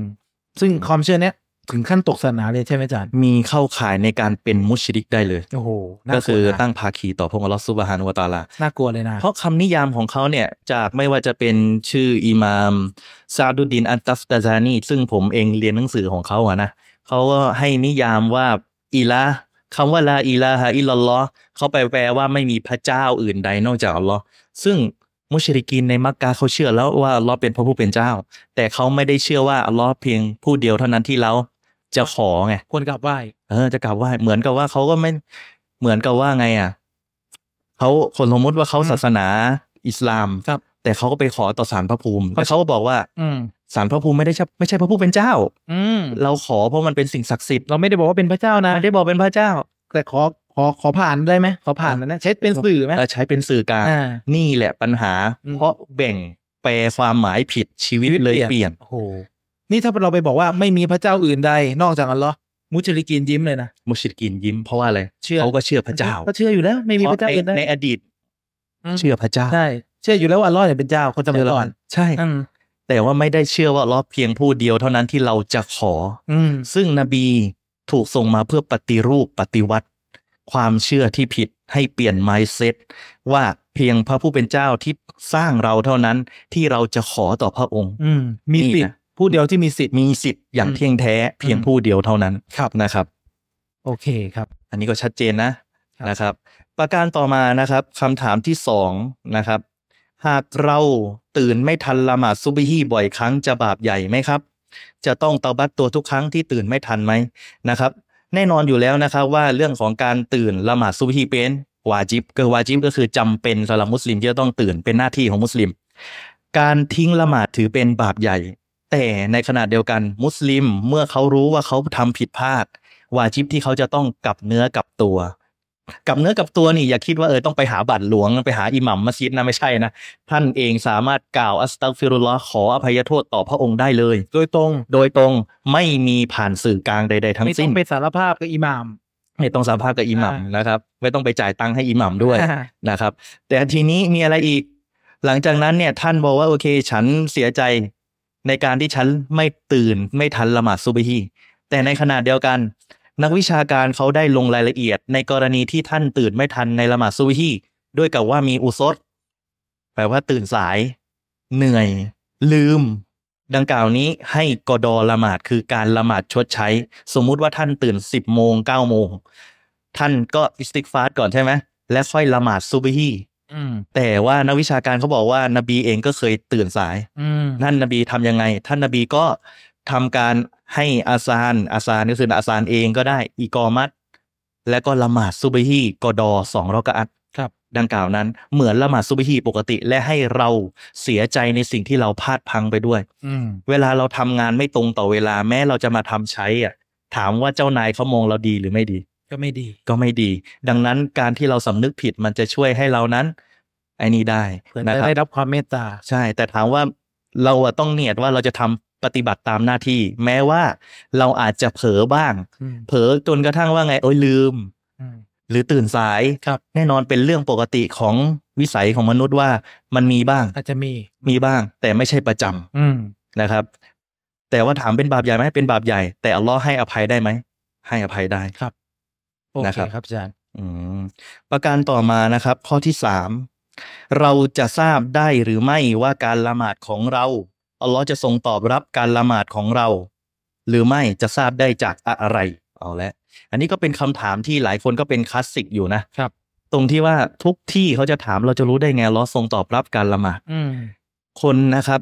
ในยุคซาลฟเขาจะมีความเชื่ออย่างนี้ เขาจะบอกว่าเราเองมีความหวัง และก็มีความกลัว เป็นเรื่องปกติของคน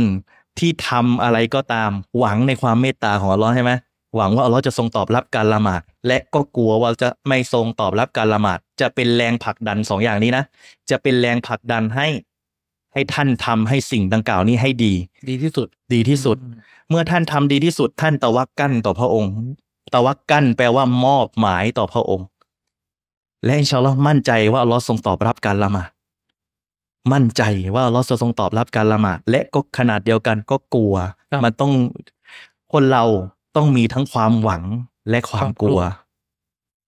ชาวสลับเขาจะ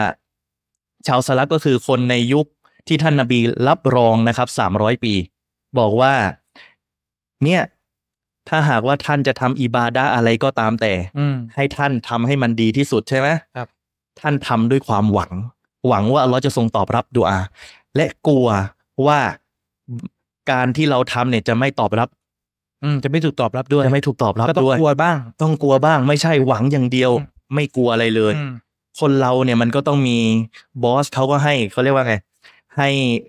ให้ความหวัง ครับ ในขนาดเดียวกันเขาก็มีกฎหมายขู่ว่าเออถ้าทำเนี่ยโดนนะ อืม มันต้องมีทั้งสองอย่างเพื่อที่คนจะได้ดำเนินชีวิตได้ ครับ คือถ้าเปรียบเหมือนนกเนี่ยก็เหมือนกับความหวังก็เหมือนปีกหนึ่ง ใช่ ความกลัวก็เหมือนปีกหนึ่ง ใช่ นกมันจะบินได้เนี่ยสองปีกมันต้องบาลานซ์กันถูกไหม ต้องบาลานซ์กันปีกหักข้างหนึ่งบินได้ไหม ล่วง ล่วง อ่า ฉันใดก็ฉันนั้นนี่ ครับ คือสิ่งที่อิสลามกำลังสอน และทำให้ท่านมีแพชชั่นในการ อืม ดำเนินชีวิต อืม มีทั้งความกลัวและความหวัง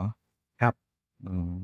และจะทำให้อามันอิบาดะห์ก็คือการปฏิบัติศาสนาติดศาสนกิจของท่านตอบรับ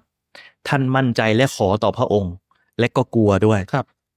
มันเป็นเรื่องปกตินะ คนมันต้องมีความกลัว อืม ธรรมดา เป็นเรื่องธรรมดา ครับ แต่ว่าท่านอย่าให้ความกลัวมามากกว่าความหวัง อืม จนกระทั่งท่านไม่ทำอะไรเลย ครับ เอ้ยกลัวเราไม่รับการละหมาดก็เลยไม่ละหมาด ไม่ละหมาดซะเลย สุดท้ายแย่กว่าเดิม อืม หนักกว่าเดิมอีก หนักกว่าเดิม ครับ อืมอันนี้ก็เป็นสิ่งสำคัญนะครับ ไอไอ้เรื่องความกลัวความหวังเนี่ยถ้าบาลานซ์ผิดเนี่ยถึงขั้นหลงผิดเลยใช่ไหมอาจ๊ะ ใช่ครับ ถ้าหากว่าบาลานซ์ผิด อย่างเช่น หวังจนเกินไป อ่า บอกว่าโอ้ยไม่ต้องกลัว หวังแต่ อัลลอฮ์เมตตา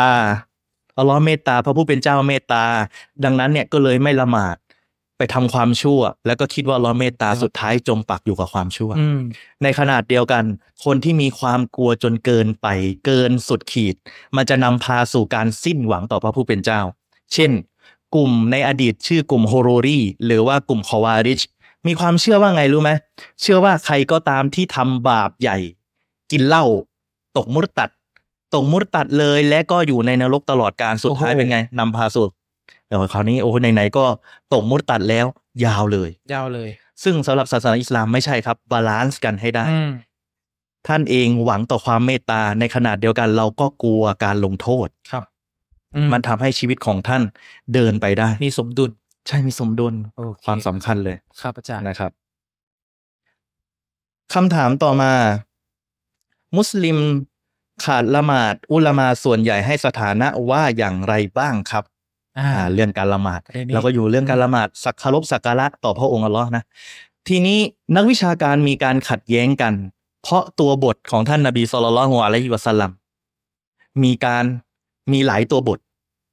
และเวลาคนเขาจะพิจารณาตัวบทโดยคนที่มีความรู้เนี่ย มีการขัดแย้งกัน อย่างเช่น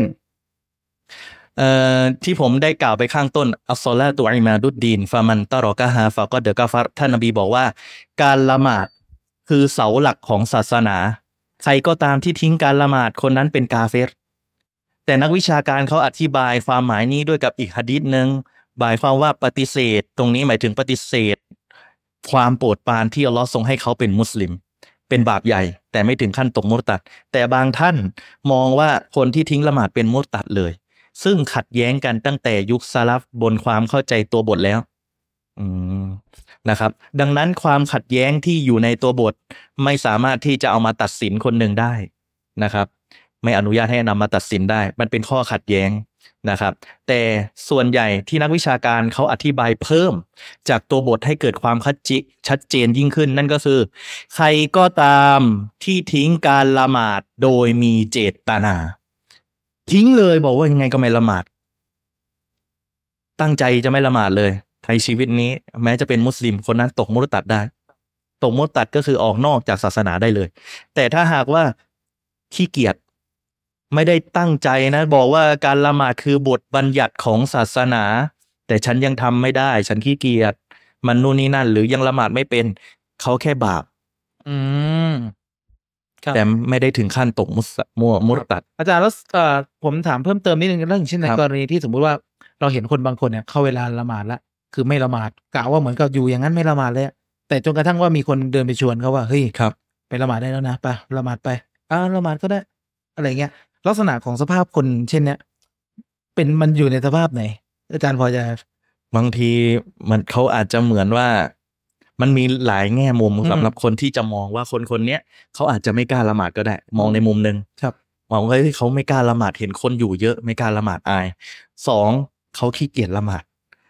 คือในเรื่องหัวใจผมล้วงไปไม่ได้ แต่เมื่อเราชวนเขามาละหมาดและเขาละหมาดโอเค นั่นคือสิ่งที่ดีนะ ยังโอเค ยังโอเค อืม นบีบอกนะ มันดัลลาอะลาคอยรินฟาลฮูมิสลูอัจริฟาอิลิใครก็ตามที่แนะนำคนหนึ่งสู่ความดี เขาได้ความดีเหมือนกับผู้ที่กระทำดังนั้นเนี่ย มุสลิมนะครับ สิ่งที่เราจะต้องช่วยเหลือซึ่งกันและกันผลักดันกันเอ้ยละหมาดด้วยกันนะทำนู่นทำความดีด้วยกันนะ นั่นคือสิ่งที่ทำให้เขาได้รับคุณงามความดี ดังนั้นเนี่ยมีนักวิชาการบางท่านในอดีตนะครับเขามาถามอุลามา เขาถามว่าเชคเอ่อเชคก็คืออาจารย์เขาบอกว่าฮุกกลมหรือข้อตัดสินของคนที่ทิ้งละหมาด คืออะไร เชคเขาบอกว่า เอาจริง ๆ นะ คือการที่ท่านจูงมือเข้าไปละหมาด หมายความว่าไง ไม่ใช่ไปตัดสินตัวเขาว่าทิ้งละหมาด อ๋อ แต่ให้นำเขาจากความชั่วมาสู่ความดี ดึงมาไปละหมาดเลย ดึงไปละหมาด อ๋อ อันนี้คือสิ่งสำคัญบางทีเราจะไปตัดสินที่ตัวคนอย่างเดียวไม่ได้ ให้ดึงเขาบางทีชวนเขาสู่ความดี บางทีเขาอาจจะไม่กล้า ไม่มีคนคอยซัพพอร์ต อืม ความดีบางอย่างคนต้องช่วยกัน เพื่อให้มันเกิด อืม สร้างจิตใต้สำนึกให้กับคนหลายคน ครับ อืม เด็ก เราเราอยากให้เด็กละหมาด แต่พ่อแม่ไม่ละหมาด เป็นไง เด็กจะละหมาดไหม ไม่ละหมาด ไม่ละหมาดบริบทมันต้องสร้างบริบทที่มันสอดคล้องสภาพแวดล้อม แวดล้อม ที่มันทำให้เขานำพาสู่ความดี อืม อ่ะจริงนะครับ อืมบางทีถ้าไปอยู่สภาพแวดล้อมไม่มีจะมาอะห์เลย ครับ มีแต่คนที่ไม่ใช่มุสลิมสุดท้ายบางทีเขาก็ไปได้รับแนวความคิดบางอย่าง และทำให้เขาออกจากการเป็นมุสลิมได้ ครับ อย่างเช่นในระบบมหาลัย เช่น แนวความคิดเอ่อวิวัฒนาการ อ่า แนวความคิดเลเบอรัล อ่าเสรี แนวความคิดเอทิส อ่า แนวความคิดต่างๆ นานาที่มันจะมาทำร้ายเขา ครับ นะครับ ซึ่งสิ่งแวดล้อมเนี่ยสำคัญมาก ๆ นะอาจารย์นะ สำคัญ ดังนั้นเนี่ยดีเลยนะที่นี่อย่างน้อยสักเดือนหนึ่งหรืออาทิตย์ละครั้งในการที่มาเจอพี่น้องมุสลิมมาพูดคุยกัน มันทำให้เกิดการเปลี่ยนแปลง อย่าดูถูก ความรู้ที่มันเล็กๆ น้อยๆ เพราะคนหลายคนเปลี่ยนแปลงมาแล้ว เพราะความรู้เล็กๆ น้อยๆ บางคนแค่เสียงอาซานเข้ารับอิสลามเอ้ยเล็กๆ น้อยๆนะแต่คนหนึ่งเปลี่ยนแปลงตัวของเขาได้ทั้งชีวิต อืม ทั้งชีวิต โอ้โห เปลี่ยนเลยอะหน้ามือหลังมือเลยอะ ใช่ อืม ทำได้ไง อย่าดูถูกความรู้เล็กๆ น้อย ครับ ๆนะครับ คนบางคนแสวงหาความ สัตว์ที่เป็นสัจธรรมมาทั้งหมดสิบปียี่สิบปี สุดท้ายมายอมจำนนในอิสลาม ด้วยกับเพียง อืม แค่ว่าเรื่องบางเรื่องแค่เรื่องเดียว อืม มีเยอะครับ ใช่ ดังนั้นแม้แต่เวลาแค่สิบนาทีสิบห้านาทียี่สิบนาทีที่ให้กับศาสนาเนี่ย อย่าไปมองว่าเป็นเรื่องเล็กน้อยถูกไหมจ๊ะ ครับ อืม เพราะบางคนเนี่ยโดนโดนชัยตอนหลอกไงแบบประมาณว่าโอ้เราว่างแค่ยี่สิบนาทีเองแบบ รอรอให้ว่างทั้งวันก่อนดีกว่าค่อยไปเรียนศาสนาก็ดีก็ได้มั้งอะไรเงี้ย ครับ มีคำพูดหนึ่งที่ท่านชัยฟุลอิสลามอิบนุตัยมียะห์ท่านได้บอกว่าบิฮัสบิกิลลติอินมิรจุลิยาดิลลุฮูอัชชัยตอนูเขาบอกว่าตราบใดก็ตามที่ความรู้ของคนคนหนึ่งมันมีน้อยนิดชัยตอนก็จะหลอกให้เขาหลงทาง จริงนะ คนบางคนรู้น้อยเป็นไงชัยตอนหลอกให้หลงทาง บางคนยังไงอ่ะ บอกว่าลองไปขอมีความรู้ว่า เออ เนี่ย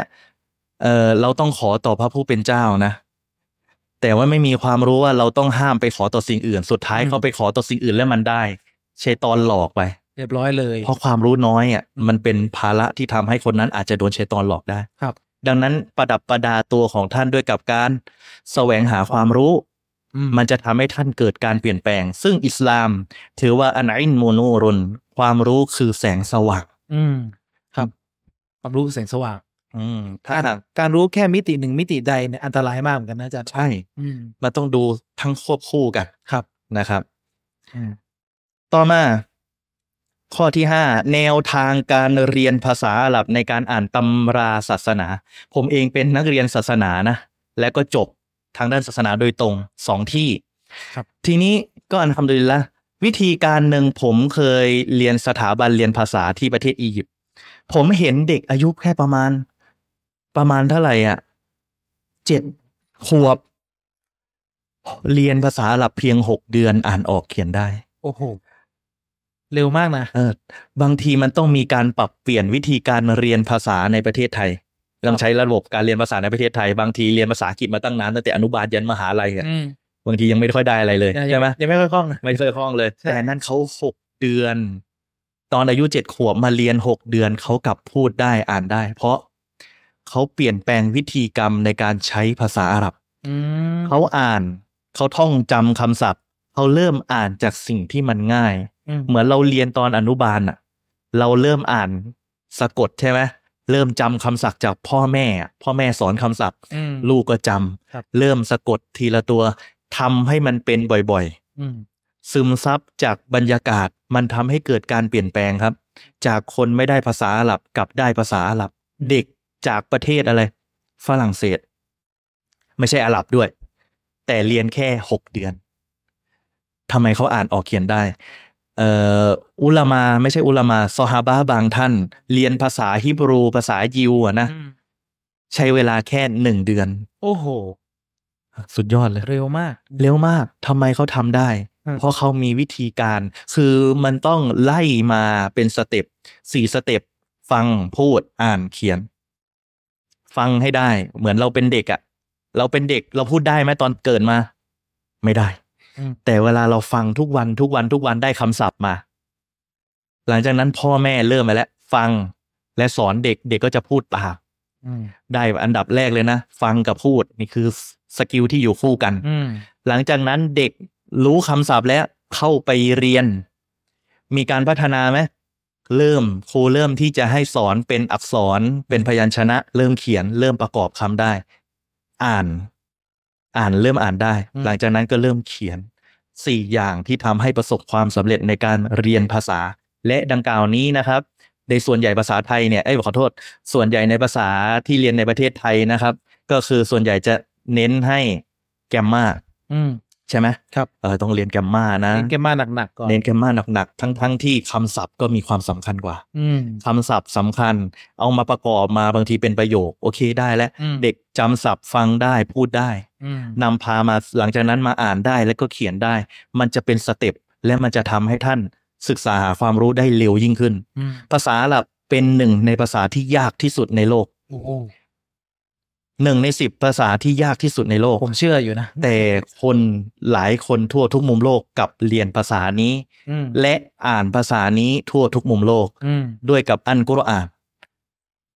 ไปอินโดนีเซียมีคนพูดได้ มาเลเซียมีคนพูดได้ไม่ใช่อาหรับ อืม ไปแอฟริกา ไปประเทศ แอฟริกาใต้ ก็มีคนอ่านได้ ทั่วโลกเลยอะ ทั่วโลก อืมญี่ปุ่นยังมีเลย ญี่ปุ่นยังมี อืม คนอ่านภาษาอาหรับได้ จีน อื ยังมีคนอ่านภาษาอาหรับได้ทำไมเขาถึงทำได้ อืมน่าสิ อ่าดังนั้นอยากให้เก็บไปเป็นสิ่งที่มาต่อยอดในทางความคิดความ ที่เราจะต้องพัฒนาตัวเอง มุสลิมต้องพัฒนาตัวเองอย่าหยุดอยู่ตรงนี้ครับ ครับ อ่านอันกุรอานได้ ต่อยอดอีกเล็กน้อย เริ่มอ่านความหมายคำแปลปรึกษาคนที่มีความรู้ และมันจะทำให้ท่านเกิดการเปลี่ยนแปลง บางคนไม่ใช่มุสลิม แต่มาเริ่มอ่านกุรอานแปลไทย บางคนเอาล้อให้ฮิดายะห์นะครับ เขารับอิสลามเพราะอ่านกุรอานแปลไทย อ่านกุรอานภาษาอาหรับไม่รู้เรื่องอ่าน อืม ภาษาไทยเลย อืม ก็ได้ ขนาด แต่ ภาษาไทยยังทำให้เขาลึกซึ้งขนาดนั้นนะ ทั้งใช่ลึกซึ้ง แม้แม้ว่าตัวบทต้นฉบับเนี่ย จะเทียบไม่ได้เลยด้วยซ้ำจากคำแปล ใช่ นี่ถ้าจะเป็นยังไงว่าเราเรียนภาษาอาหรับแล้วเราเข้าใจกุรอานตามภาษาต้นฉบับฉบับเดิม โอ้โห จะลึกซึ้งขนาดไหนอะ ใช่ไหมฮะ มันจะทำให้เราอิ่มไปกับภาษา อืม บางทีแค่คนที่รู้ภาษาอังกฤษอ่านภาษาอังกฤษกับแปลมาเป็นภาษาไทยอัธรสมันก็ต่าง ต่างกันแล้ว กันต่างกันเยอะเลย แต่หากท่านได้จริง ๆ มันจะทำให้ชีวิตของท่านพัฒนา อืม มันจะเปลี่ยนแปลงมุมมองการใช้ชีวิตของท่านด้วย ครับ นะครับ อืม อืมอันนี้ก็เป็นเทคนิคนะ ก็คือเรียนเหมือนกับเด็ก อืม เรียนเหมือนกับเด็กก็คือว่าท่านเอง ฟังคำศัพท์ ท่องจำคำศัพท์พูดให้ได้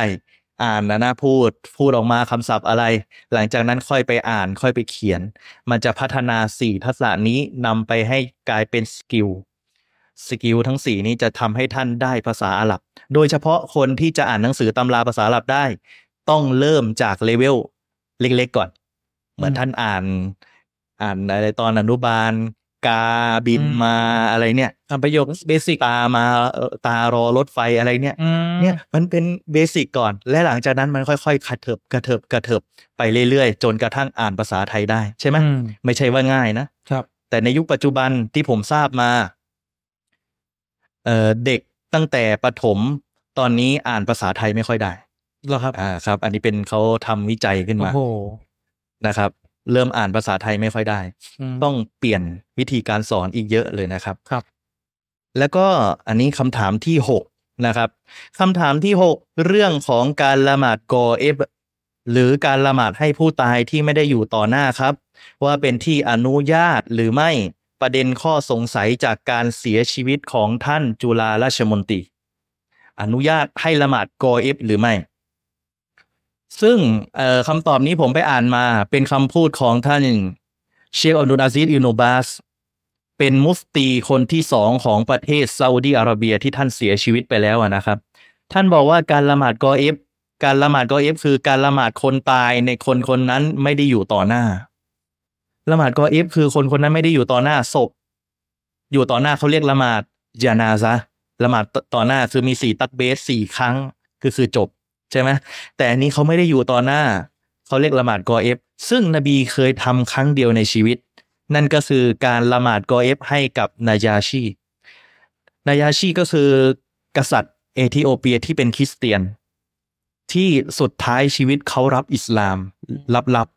ๆรับอิสลามลับๆและเขาก็ตาย นบีก็เลยละหมาดให้กับชายคนนี้ เพราะคนคนนี้มีบุญคุณกับศาสนาอิสลาม อ๋อ ซึ่งนักวิชาการให้รายละเอียดว่า ถ้าหากละหมาดเป็นละหมาดบุคคลธรรมดาไม่อนุญาต แต่ถ้าหากว่าเป็นคนที่มีประโยชน์กับศาสนาอิสลาม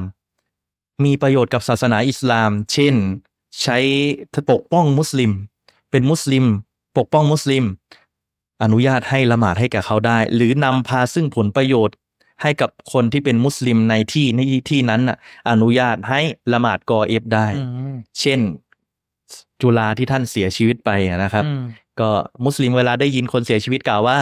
อินนาลิลลาฮ์วะอินนาอิลัยฮิรอจิอูนเป็นการดูอาด้วย และเป็นการย้ำเตือนตัวของเราและพวกท่านว่า แท้จริงเราเป็นกรรมสิทธิ์ของพระองค์ และสุดท้ายเราจะต้องกลับไปหาพระองค์นะครับ ดังนั้นการละหมาดกอเอฟมีรายละเอียด ซึ่งนักวิชาการหลายท่านมองว่าอนุญาต ให้ละหมาดกอเอฟให้กับคนที่มีประโยชน์กับศาสนาอิสลาม และเขาเป็นมุสลิม เช่น ยกตัวอย่างของเชคบินบัตบอกว่าเอ่อผู้นำของประเทศปากีสถานเขาเสียชีวิต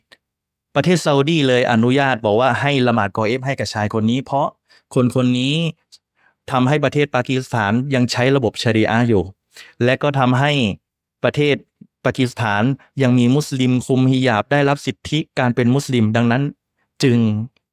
เป็นประโยชน์กับสังคม จึงให้ละหมาดให้กับคนคนนี้ก็เป็นที่อนุญาต ครับ นะครับ อาจารย์ครับแล้วละหมาดอันเนี้ยเราเราละหมาดเป็นยามาหรือว่าเป็นส่วนตัว จริง ๆ ได้ทั้งยามาอาและส่วนตัว อ๋อ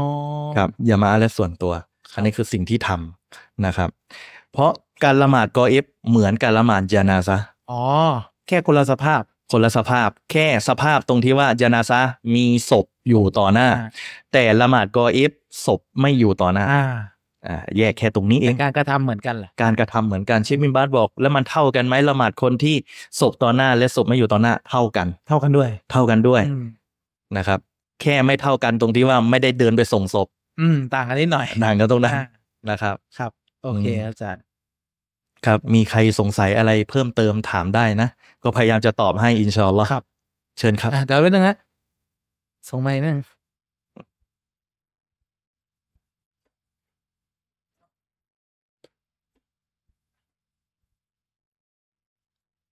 บิสมิลลาห์ก็ผมจะถามว่า ครับ ถ้าเราไปขายของที่ตลาดเนี่ย แล้วตลาดเนี่ย มีอ่าเสียงเพลงหรือเสียงดนตรีเนี่ย การแล้วเงินที่เราได้มาเนี่ย มันเขาเขาเรียกว่าไงมันจะฮารอมไหมครับอะไรเงี้ยตลาดตลาดที่เราไปขายของ อ๋อครับ หมายความว่าท่านไปขายของในที่ที่มันมีมะซียะห์ อ่ะ ใช่ไหม เพลง มีสิ่งที่มันฝ่าฝืนต่อหลักการศาสนานะครับ แยกแยก การขายของท่านที่มีต่อดังกล่าวนี้ เงินที่ท่านขายถ้าของมันเป็นสิ่งที่ฮาลานดังกล่าวนี้ก็ฮาลานสำหรับท่านฮาลานก็คืออนุอนุมัติอนุญาต เอาไปใช้ได้ แต่แค่ท่านแยกเรื่องนะ ว่าบาปบางทีคือการไปฟังเพลงอะไรเงี้ย แต่ถ้าหากว่าใจของเราไม่ยอมรับการฟังเพลง และเขาเปิดมาเองไม่เกี่ยวกับเรา เราไปห้ามเขาแล้วก็คือเราก็จบไม่ได้บาปอะไรนะครับ แต่ถ้าหากว่าท่านยอมรับฟังว่าเพลินดีเออมันเพลินดีเหลือเกินแล้วก็มันเหมือนกับว่า อะไรเงี้ยมันก็อาจจะยอมรับบาปตรงนั้นนะครับ แยกกันนะ ท่านขายของมันฮาลานมันก็ฮาลาน แต่ไอ้ส่วนการกระทำท่านอยู่ในตลาดบางอย่างมันฮารอม เพราะอะไร เพราะท่านไปฟังอย่างเดียวไม่ได้เกี่ยวกับการขาย มันไม่ได้เกี่ยวกับการขายไม่งั้นนะของขายคนขายในตลาดพังหมดเลย ไม่ใช่แค่ที่นี่ที่เดียว ทุกที่นะครับนะครับ เอ่อแล้วก็ขออีกอีก ได้ครับเชิญ ก็คือพอไปขายของเนี่ยครับ แล้วก็ก็จะคาบเกี่ยวกับเวลามักมักกะริบก็จะต้องละหมาด แล้วก็ตอนละหมาดเนี่ย บางครั้งเขาก็เปิดเพลงหรือว่าปล่อยด้วยซ้ำระหว่างที่เราละหมาดเนี่ย เสียงเพลงมันก็มีอยู่อะไรอย่างเงี้ยการละหมาดของเรานี่จะ ใช้ได้ไหม ใช้ได้ไหมครับ เอ่อส่วนนี้มันมีส่วนสำคัญกับเกี่ยวกับการละหมาดโดยตรง นั่นก็คือเรื่องคูชัวกับโตโตมะอันนี้นะ ความสงบจิตสงบใจและทำให้ละหมาดของท่านมีความคูชัวความนิ่ง ทั้งหมดเนี่ยเป็นลูกลหนึ่งของการละหมาด ซึ่งผมเอาหนังสือมาเนี่ยก็คือเป็นหนังสือเกี่ยวกับการละหมาดด้วยหนึ่งในรูกลหลักที่ทำให้ละหมาดใช้ได้ คือการที่ท่านมีความสงบนิ่งและมั่นใจต่อพระผู้เป็นเจ้า ถ้าหากว่าความสงบนิ่ง ความคูชัวความโตมะตอมานีนาเนี่ยมันหายไป มันจะสะมันจะกระทบกับการละหมาดจะถูกตอบรับด้วย ดังนั้นสิ่งที่ผมอยากจะแนะนำและหาทางออกให้กับท่าน นั่นก็คือการที่ท่านนั้น หาที่สงบและก็ละหมาดนะครับ หาที่สงบและก็ละหมาดไม่จำเป็นต้องละหมาดที่ร้านนะหาที่อื่นก็ได้ บางที่มันมีมูซอลลาอะไรเงี้ยก็ได้หรือที่ที่มันเงียบ ถ้ามันเลี่ยงไม่ได้ก็ต้อง เอ่อไม่มีหมูซ่อนลา ก็หาที่ละหมาดที่มันไกลจากเสียงเพลงที่ทำให้เราสงบนิ่งด้วย เพราะความสงบนิ่งเป็นรูกลหนึ่งของการละหมาดนะครับ อันนี้ก็คืออันนี้แนะนำและหาทางออกให้นะครับ อันนี้คือมันเลี่ยงจริง ๆ มันเลี่ยงได้ เพราะฝากคนอื่นมาเฝ้าร้านแล้วเราก็ไปหาที่เงียบๆละหมาดได้แค่นั้น จะเสียกันเราขอเราครับ ครับวะบารักัลลอฮฟิกเชิญครับ ผมก็จะพยายามตอบให้ได้เซฟที่สุดเท่าที่อ่านมา เอ่อ นะครับ อาจารย์ครับผมขอถามนะครับ ครับ พอดีว่าสมมุติว่าเราเนี่ยมีหน้าที่จะต้องเก็บเงินแบบเหมือนเป็นเก็บเอ่อเงินที่มีการยุ่งเกี่ยวกับดอกเบี้ยอะไรพวกเนี้ยครับ แล้วเราต้องเป็นคนแบบเซ็นหรือว่าเป็นคนแบบเก็บเงินแต่ว่า คือเราไม่ได้อยากจะเก็บเงินพวกนั้นอยู่แล้ว เงินที่เป็นดอกเบี้ย แต่ว่าเราเราหลีกเลี่ยงไม่ได้แล้ว เงินพวกนั้นนะมันถูกจ่ายให้แก่เราด้วย แบบนั้นมันจะถือว่าเราได้รับเงินฮารอมอะไรพวกนี้หรือเปล่า ครับเอ่อเรื่องของดอกเบี้ย โดยพื้นฐานเอาบอกก่อนว่าดอกเบี้ยพระองค์อัลลอฮ์ซุบฮานะฮูวะตะอาลาทรงบอกว่าอาฮัลลอลลอฮุนไบอะฮ์วะฮารอมัรริบะพระองค์อัลลอฮ์ทรงอนุมัติเรื่องการค้าขายฮาลานในการค้าขาย และห้ามเรื่องดอกเบี้ย ใช่ไหมไม่ว่าท่านจะทำงานอยู่ที่ใดก็ตามบางทีมันมีดอกเบี้ยเข้ามา โดยเฉพาะถ้าหากทำงานในธนาคารนักวิชาการไม่ให้ทำเลย เพราะว่ามันเกี่ยวข้องกับดอกเบี้ยโดยตรง เพราะมันเป็นระบบที่ไปกดขี่คนอื่น แต่สมมุติ ท่านทำงานอยู่ในบริษัททำงานอยู่ในบริษัท และทุกบริษัทมันต้องขึ้นกับธนาคารมันหนีระบบดอกเบี้ยไม่พ้นทำไงอ่ะ แล้วท่านเป็นคนเขาเรียกว่าไงเป็นการการคลังของบริษัทเป็นเฮเลนยิก ท่านก็ต้องเซ็นอนุมัติ ให้ท่านดูว่าทางบริษัทที่ท่านทำอ่ะ เงินฮาลานกับเงินฮารอม อันไหนมันมากกว่ากัน เท่าที่ผมจำไม่ผิดนะ ผมเคยอ่านแล้วก็เคยฟังอยู่ เขาบอกว่าให้ดูว่าเงินที่ท่านทำในบริษัทนั้นอะเงินฮาลาลหรือฮารอมมันมากกว่ากัน ถ้าเงินฮาลาลมันมากกว่าให้ท่านตีว่า โอเคงั้นมันฮาลาลแต่ถ้าเงินฮารอม ดังกล่าวนี้ไม่ได้บางทีมันมีดอกเบี้ยเล็กน้อยอะแต่ถ้ามันเป็นบริษัทขายเหล้าเลยแล้วเราไปทำแล้วมันมีดอกเบี้ยด้วยอันนี้เราออกนะครับ อันนี้ไม่ได้ แต่ถ้าสมมุติเป็นบริษัททำเกี่ยวกับอะไหล่รถยนต์ แต่มันมีดอกเบี้ยเข้ามา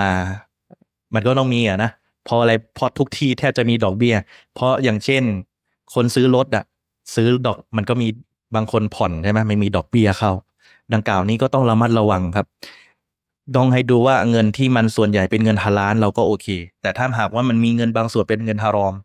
ค่อยว่าไม่งั้นงานหายาก ใช่ไหมผมไม่รู้ว่าน้องเขาบริทำงานอะไร แต่ผมตอบให้คร่าวๆว่า ให้ท่านไปดูลำดับว่า บริษัทที่ท่านทำเป็นงานที่ฮาลาลหรือฮารอมมากกว่ากัน เพราะส่วนใหญ่งานส่วนใหญ่ก็ มันก็มีเงินฮารอมทุกบริษัทนะครับ แต่ให้เลี้ยงให้ว่า อันไหนมันมากหรือน้อย เพื่อที่จะได้บอกว่าโอเค เงินส่วนใหญ่มันฮาลาลนะครับ อิสกันแล้วค่อยร้อน ครับ ไม่เคยพูดมาถึง อาจารย์ครับ ครับ อ่าพอดีผมว่าอ่าผมอยู่กับครอบครัวที่เป็นกาเฟ่ใช่ไหมครับ บางทีครอบครัวผมก็ไปยืมอ่าผมให้ตังค์เขาไปยืมไปใช่ไหมฮะแล้วประเอิญไปรู้ว่า เงินที่เขาคืนมากับผมอะเป็นเงินที่ฮาลอมหรือเงินที่เกี่ยวกับดอกเบี้ย เราสามารถรับได้ไหมครับ เอาครับ ประเด็นเลยอันนี้ คืออย่างนี้ มันก็ตอบรู้สึกจะตอบยากเลยนะ ก็คือว่าโดยพื้นฐานเนิมมุสลิมเนี่ย เมื่อเรารู้ว่าอะไรก็ตามเป็นสิ่งที่ฮารอมไม่ควรรับ เราก็บอกว่าโอเค สมมุติครอบครัวยืมใช่ไหมครอบครัวยืม อิสลามอนุญาตในเรื่องการยืมอยู่แล้ว คนเรามายืมตังค์เราเราก็อนุญาตที่จะให้ ในการที่จะให้ยืมเขาเป็นเรื่องปกติ แต่เวลาเขาเอาเงินมาสมมติไปขายเหล้าแล้วเอามาให้เรา แล้วเอามาให้เราใช่ไหม แล้วก็บอกว่าเออเนี่ยเอามาคืน แล้วเพิ่งมารู้อ่ะ สมควรคือ ถ้าสมมุติเรารับมาแล้ว เอาไปบริจาคดีกว่า ไปให้ไปบริจาคให้คนอื่นดีกว่า เพราะว่าเงินนี้มันไม่ใช่เงินที่ฮาลาลเมื่อท่านเอาไปไปไปกิน มันมีอยู่รายงานฮะดิษอยู่ฮะดิษหนึ่งมีชายคนหนึ่งผมยุ่งมาเลย มาขอดุอาต่ออัลลอฮ์ผมยุ่งสับเพร่าไม่มีอะไรเลย มาขอดุอาโอ้อัลลอฮ์ขออัลลอฮ์ทรงตอบรับดุอา และนบีก็บอกว่าเนี่ยคนเนี่ยคิดหรือว่าคนนี้เราจะตอบรับดูอาในการที่เขากินก็มีแต่ฮารอม ดื่มก็ฮารอม เสื้อผ้าก็สิ่งที่ฮารอมไม่ฮาลาลเลย มีแต่สิ่งที่มันไปฟดโกงคนอื่นเข้ามา และคิดหรือว่าเราจะทรงตอบรับดูอา ดังกล่าวนี้เป็นเครื่องยืนยันว่าอะไรก็ตามที่มันสิ่งที่ฮารอมอ่ะ เลี่ยงได้คือเลี่ยง สมมุติว่ามันเป็นสิทธิ์ของคนอื่น เขาไปขายเหล้ามา เราก็เอาไปบริจาค ให้กับคนยากจนดีกว่านะครับ หรือถ้าเขายังไม่เอาตังค์มาคืนให้เรา และเป็นคนในครอบครัวทางออกที่ดีคือยกให้เขาไปเลย ใช่ไหมมันจะได้คือจบ เขาจะได้ไม่เอาของอะไรที่มันไม่ดีมาให้เรา อะไรเงี้ย อันนี้คือสิ่งที่อิสลามกำลังสอนคือหลีกเลี่ยงอะไรก็ตามที่มันฮารอม และจะนำพาท่านสู่สิ่งที่ฮารอมกว่า เวลาท่านไปกิน ไปกินทรัพย์สินที่มันฮารอม เลือดเนื้อของท่านฮารอม มันจะทำให้การตอบรับดูอาของท่านก็จะเป็นปัญหาด้วย ไม่ได้รับการตอบรับดูอา มุสลิมจึงใส่ใจในทุกรายละเอียดในการใช้ชีวิตครับ สักละครลอน ครับผม เออ มันมันการให้ยืมเนี่ยมันเป็นสินน้ำใจมันอนุญาตอยู่แล้ว แต่การให้ยืมอ่ะคืออิสลามสนับสนุนคือว่า ถ้าเป็นคนในครอบครัวจะยืมได้ไม่ใช่ปัญหา มันเป็นการสร้างความผูกพันในครอบครัวอยู่แล้ว แต่เวลาเขาเอามาคืนเดี๋ยวสิเขาไปเอาอะไรมาคืน ไปขายเหล้ามาแล้วเอามาคืนเรา เราทูกว่ามันของมันฮารอม เงินในสิ่งที่มันฮารอม แล้วมาให้กับเรา ถ้าเรารู้นะ ไม่ได้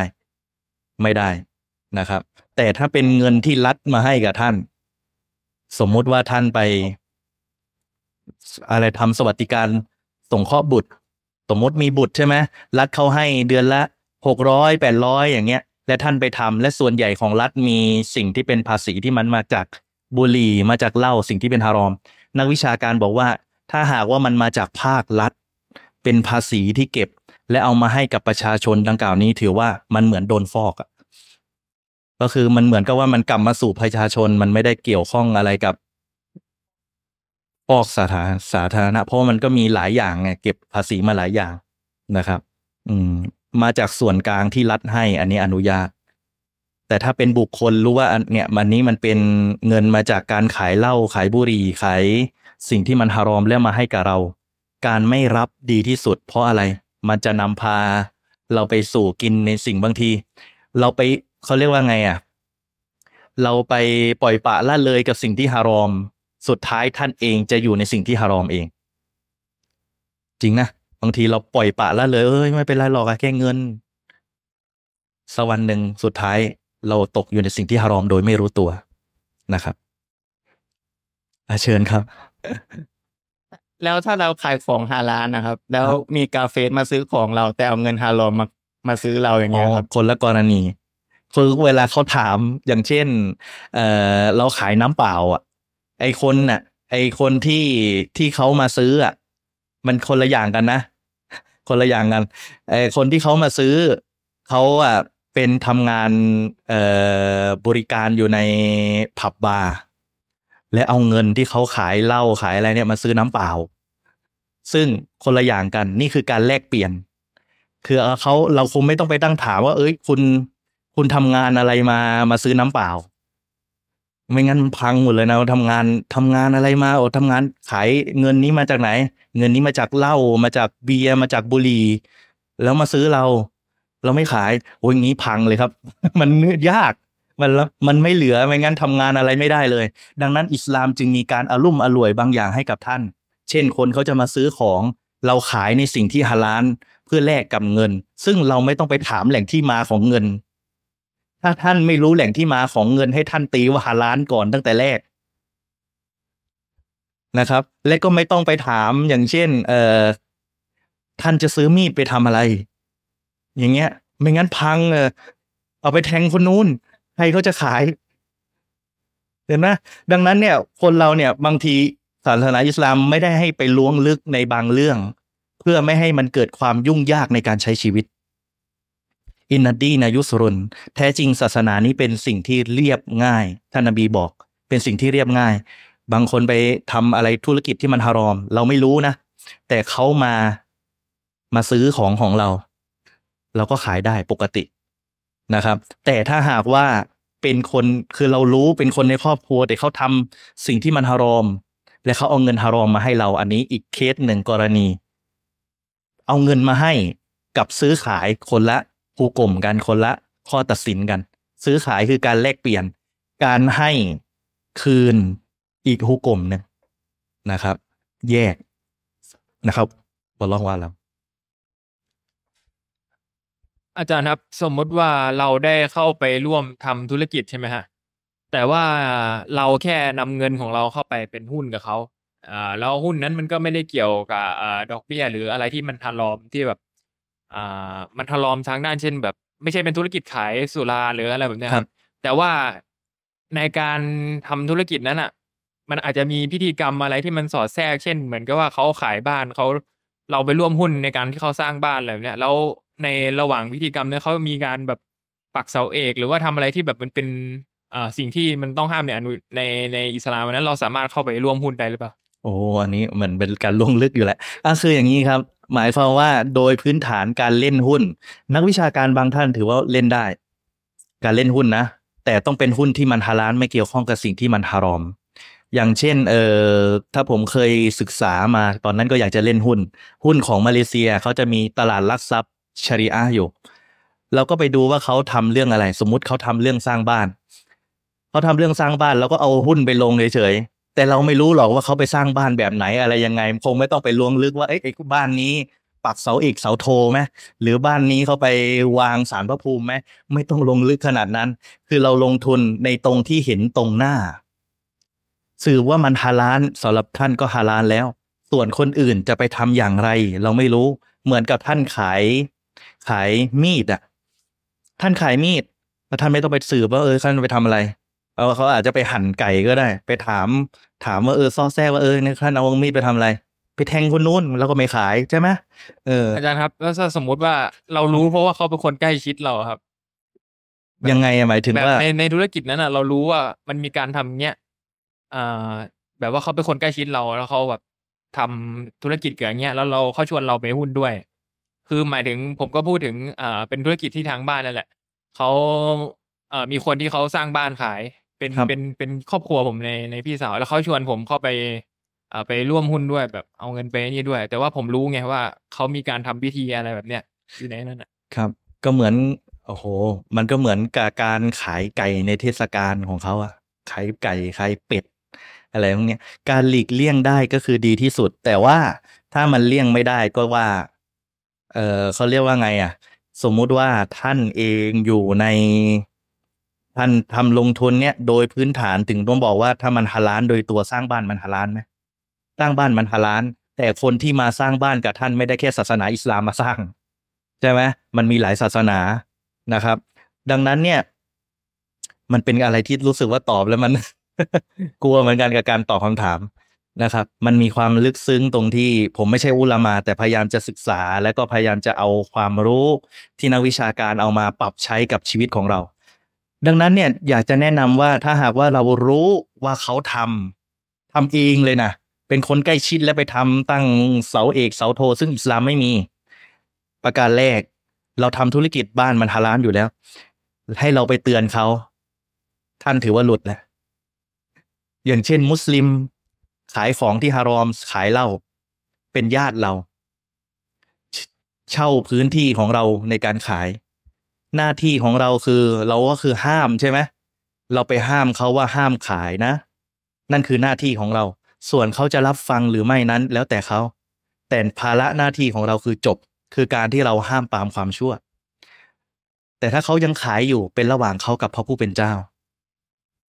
ดังนั้นหน้าที่ของเราอันนี้ผมเลยหาทางออกพยายามหาทางออกให้ นั่นก็คือว่าการที่ท่านรู้ว่านี่คือความชั่วและญาติเราทำเราไปเตือนเขา แต่ถ้าเขายังทำอยู่เป็นระหว่างเขากับอัลเราะห์เรารอดนะครับ โอเคครับอินชาอัลลอฮ์เชิญครับ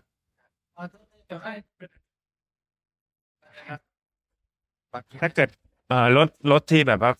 ไฟแนนซ์เนี่ยเขาไปยึดมาไงครับ แล้วมีคนไปซื้อต่อไฟแนนซ์ใช่ไหมฮะเป็นรถที่แบบมันมันผ่อนอยู่แล้วไฟแนนซ์ไปยึดอะแล้วมีคนไปซื้อไฟแนนซ์แล้วเราไปซื้อต่อ คนไปซื้อไฟแนนซ์แล้วนะเราไปซื้อต่อคนที่เขาไปซื้อไฟแนนซ์แต่ อืม เราไปซื้อต่อคนที่เขาไปซื้อไฟแนนซ์มาแล้ว เขาโดนยึดแล้วใช่ไหม อ่ะเขาโดนยึดมาไฟแนนซ์ยึดมารถมันไม่ผ่อน ก็คือเอาง่ายๆว่า การที่ซื้อของที่ถ้าหากเขามีกรรมสิทธิ์โดยชัดเจนในของของนั้น อันนี้อีกกรณีหนึ่ง ครับ ประเด็นคือว่าไฟแนนซ์มีกรรมสิทธิ์ในสิ่งดังกล่าวชัดเจนหรือเปล่า เพราะว่าเขาผิดเหมือนผิดสัญญาดอกเบี้ยไงก็คือ อ่ะ มีเหมือนผิดสัญญาผ่อนคนที่เขาที่เขาไปยึดมา เพราะว่า เพราะว่าเจ้าของแรกอ่ะ ไม่ผ่อนไปนั้นก็เลยมีกรรมสิทธิ์ที่จะไปยึด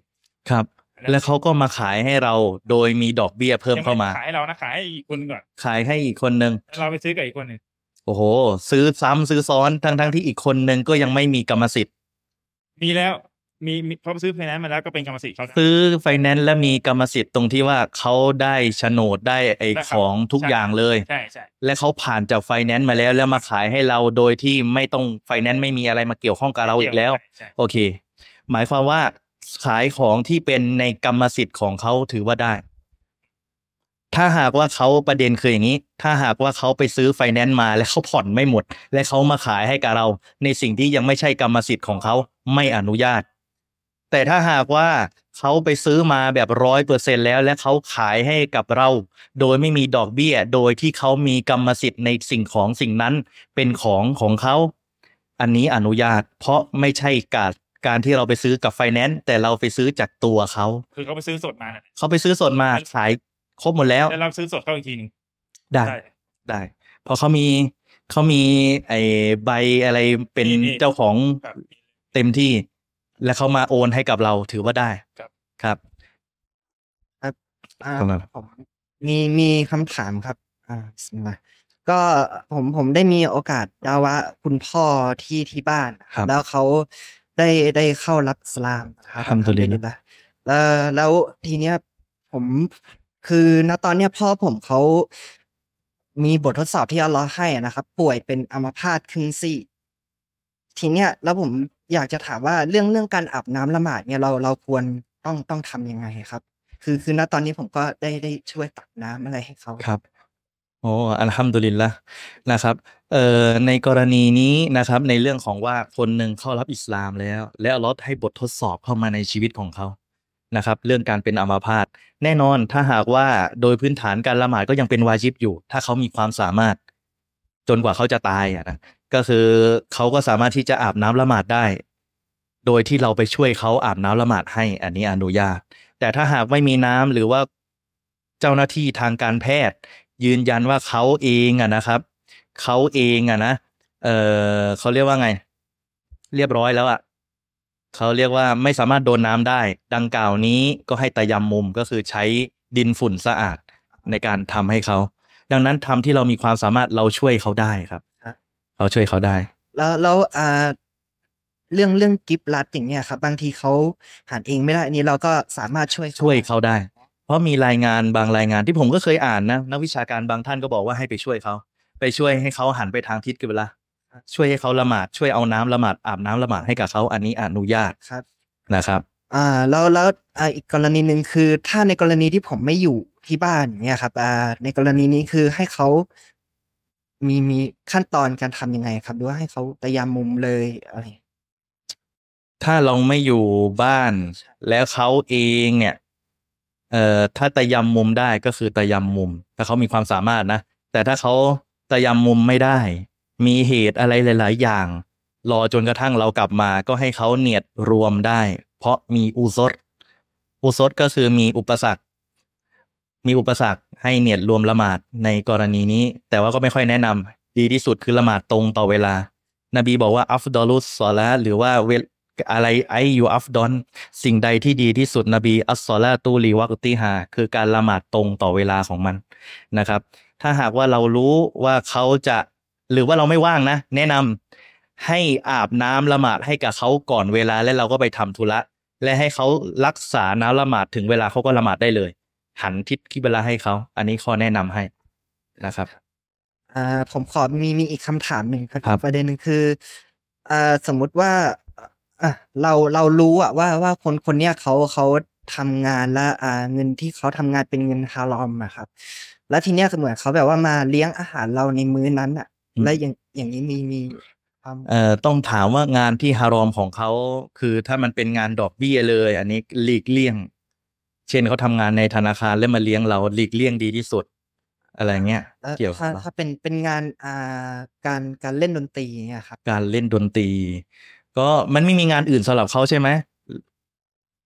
อ่าเขาก็มีเหมือนแบบมีงานป้ายไวนิลด้วยอะ อ๋อ ที่ที่ทำ โอเค ถ้าหากว่าเขาเล่นดนตรีแค่บางส่วน ให้เทียบว่าเงินที่เขาได้ส่วนใหญ่ ถ้ามันเป็นสิ่งที่ฮาลานก็โอเค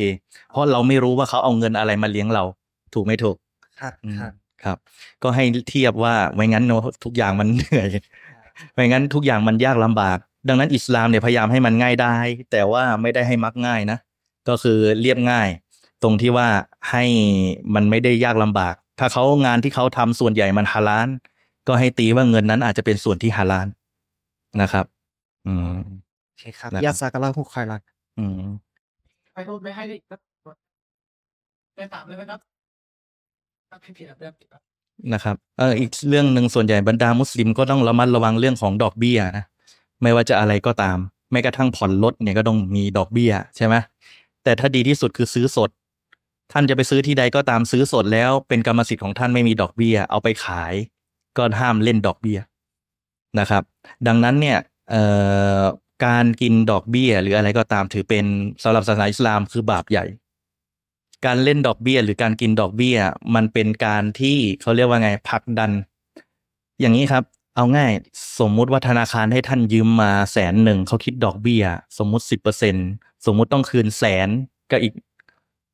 หนึ่งหมื่นต้องไปคืนแสนกับอีกหนึ่งหมื่นถ้าสมมติไม่คืนไม่ทันเวลาโดนอีกเพิ่มอีกไหมโดนอีกเพิ่ม ถามว่าเงินใครที่เอาไปให้กับคนที่ยืมเงินของคนที่ฝากในธนาคารแหละ และเขาก็ไปให้กับคนอื่นยืมใช่ไหม และธนาคารก็คิดดอกเบี้ย และเอาดอกเบี้ยนั้นนะมากระจายกลับคืนคนที่เป็นต้นทุนที่ไปฝากที่ลงเอ่อที่ธนาคารใช่ไหมแล้วก็คิดดอกเบี้ยกระจาย วิธีการกะกำจัดวิธีการทำดอกเบี้ยดังกล่าวเนี่ยบางทีมุสลิมหลีกเลี่ยงไม่ได้ว่าจะต้องฝากเงินในธนาคาร แต่ให้ทำวิธีที่ดีที่สุดคือ หาในสิ่งถ้ามันเป็นธนาคารอิสลามที่มันไม่มีดอกเบี้ย ก็ฝาก แต่ถ้าเว้นไม่ได้ ก็ให้เอาไอ้ดอกเบี้ยที่ท่านได้ ปีหนึ่งสองครั้งใช่ไหมเออปีหนึ่งสองครั้งเอาดอกเบี้ยนี้ไปบริจาคเพราะมันไม่ใช่กรรมสิทธิ์ของท่าน ไปบริจาคลงไปในเอ่อบัญชีของคนที่เป็นสร้างสาธารณบริโภค เช่นสร้างเก้าอี้ สร้างเอ่อศาลา หรือเอาไปให้กับคนยากคนจนที่เป็นหนี้ ไปช่วยปลดหนี้คนจนก็ ไป ด้ ช่วยปลดหนี้คนจนได้ เพราะบางคนติดหนี้ทำให้เขาจน และมีดอกเบี้ย เอาดอกเบี้ยที่เขาโดนน่ะไปช่วยปลดหนี้เขานะครับ สิ่งที่อิสลามสอนให้คนเนี่ยพ้นทุกข์ ครับ นะครับ แบบเป็นรูปธรรม เป็นรูปธร มี รม วิธีแก้ปัญหาให้ ใช่ ครับ ไม่ใช่ว่าว่าเออเห็นฝากธนาคารแล้วดอกเบี้ยก็ปล่อยไว้อย่างนั้นกิน เออ เพลินเลย ไม่ได้นะบาปใหญ่ เออ ให้เอาเนี่ยไปช่วยคนที่มันโดนดอกเบี้ยเล่นงาน เพื่อที่เขาจะได้กลับมามีชีวิตอีกครั้งหนึ่ง โอเค นะครับ ครับ ก็สำหรับวันนี้นะครับก็ได้ถึงเวลาสมควรแล้วเนาะอาจารย์เนาะก็อินชาอัลลอฮ์ครับเอ่อไว้โอกาสหน้านะครับ ผมก็จะพยายามเอ่อเชิญชวนอาจารย์เอ่อยูนุสแสงไพจิตรนะครับ มาร่วมพูดคุยกันอีกนะครับสำหรับเอ่อกิจกรรมที่เราได้จัดขึ้นนี้ก็คือจัดขึ้นที่สำนักพิมพ์อัสบิกูล สาขาระยองนะครับ พิมพ์ไปที่เพจ Facebook นะครับว่าห้องสมุดอัสบิกูลนะครับ สำหรับท่านที่อ่าสนใจอิสลามอยู่ หรือว่าเป็นมุสลิมเดิม หรือเพิ่งรับอิสลามนะครับ อยากจะมีกลุ่มยามะอะห์กลุ่มก้อนที่พูดคุยกันเรื่องศาสนา ก็สามารถอ่าทักเข้ามาได้นะครับเหมือนกับที่วันนี้มีพี่ชายของเรานะครับ ที่เป็นต่างศาสนิกก็ได้ทักเข้ามาพูดคุยกับผมผ่านทางเพจของเรา แล้วก็ได้เข้ามาร่วมรับฟังบรรยายของอาจารย์ยูนุสด้วยนะครับ ก็เราเปิดรับครับ เราอ่าเป็นมิตรกับทุกท่านนะครับ เราสามารถที่จะพูดพูดคุยกันในเรื่องศาสนาเนี่ยด้วยกับหลักของความเป็นเหตุและเป็นผล ไม่ใช่ใช้อารมณ์คุยกัน ครับ นะครับ ซึ่งเรามองว่าเรื่องเรื่องแบบเนี้ยมันคุยกันได้นะอาจารย์เนาะ ใช่ ครับโอเคครับ แล้วก็ในเดือนหน้าๆเนี่ย เราจะเชิญอาจารย์ท่านใดมาอีกนะครับ ก็ต้องรอติดตามกันแล้วกันนะครับ ครับ สำหรับกิจกรรมเดือนละครั้งในครั้งนี้สำหรับในวันนี้เนี่ย เดี๋ยวผมก็ต้องอาให้อาจารย์ยูนุสได้กล่าวลากับพี่น้องไปนะครับสำหรับวันนี้ ครับก็ในวันนี้ก็ผมก็สรุปว่ามุสลิมมีความให้ความสำคัญกับเรื่อง การเคารพสักการะต่อพระผู้เป็นเจ้า และหลีกห่างจากสิ่งที่เป็นความชั่วนะครับ ในวันนี้ถ้าหากผมตอบคำถามแล้วมันผิดก็คงขอมาอัพด้วย บางทีท่านอาจจะไปเจอคำตอบที่ดียิ่งกว่าผมนะครับ ผมเองไม่ได้เป็นเอ่อระดับปรมาจารย์นะแต่ว่าพยายามจะเอาความรู้จากบรรดานักวิชาการที่เขาสรุปมาให้ มาปรับใช้ให้กับชีวิตของพี่น้อง และพยายามจะมองให้มันหลีกเลี่ยงในสิ่งที่มันฮารอมนะครับ และก็สิ่งสำคัญเลยนะครับว่าเสาหลักของศาสนาอิสลาม คือการที่ท่านเคารพสักการะต่อพระผู้เป็นเจ้าเพียงผู้เดียว และขอดุอา ท่านนบีบอกว่าใครก็ตามที่เสียชีวิต โดยที่คำสุดท้ายในชีวิตนั้น เป็นคำว่าละอีละฮะอิลลัลลอฮ์ โดยออกมาจากหัวใจที่บริสุทธิ์อินชาอัลลอฮ์สวรรค์เป็นของเขาเขาจะได้สวรรค์ของพระองค์นะครับ สุดท้ายนี้ผมก็ขอลอสุบฮานวะตะอาลาส่งตอบแทนให้กับพี่น้องที่มาทางไกลเลยนะบางคนมาจากต่างจังหวัด มาที่นี้เพื่อนรับฟัง และทำให้และบางคนไม่ได้เป็นมุสลิม แต่ก็มาร่วมรับฟัง ก็ขอลอสุบฮานวะตะอาลาพระผู้เป็นเจ้า ผู้ทรงอยู่เบื้องบนทรงตอบแทนคุณงามความดี และทำให้พวกท่านนั้นได้เข้าใจในศาสนา และยอมจำนนต่อความเป็นจริงนะครับ ก็ผมก็ขอจบไว้เพียงเท่านี้นะครับเอากูลูกาลีฮะซะวะอัสตัฆฟิรุลลอฮ์นะอซีมาลีวะละกุมวะลิซาอิรินมุสลิมีนมินกุลลิซัมฟัสตัฆฟิรูอินนะฮูฮุวัลกอฟูรุรรอฮีม سبحان اللهم بحمدك أشهد أن لا إله إلا أنت أستغفرك وأتوب إليه وصلى الله على نبينا محمد وعلى آله وصحبه أجمعين โอเคครับ ก็ขอจากเราไว้แต่เพียงเท่านี้นะครับวันมิลาฮิตฟิก วันฮิดายะสลามอะลัยกุมวะเราะห์มะตุลลอฮิวะบะเราะกาตุฮ์ครับ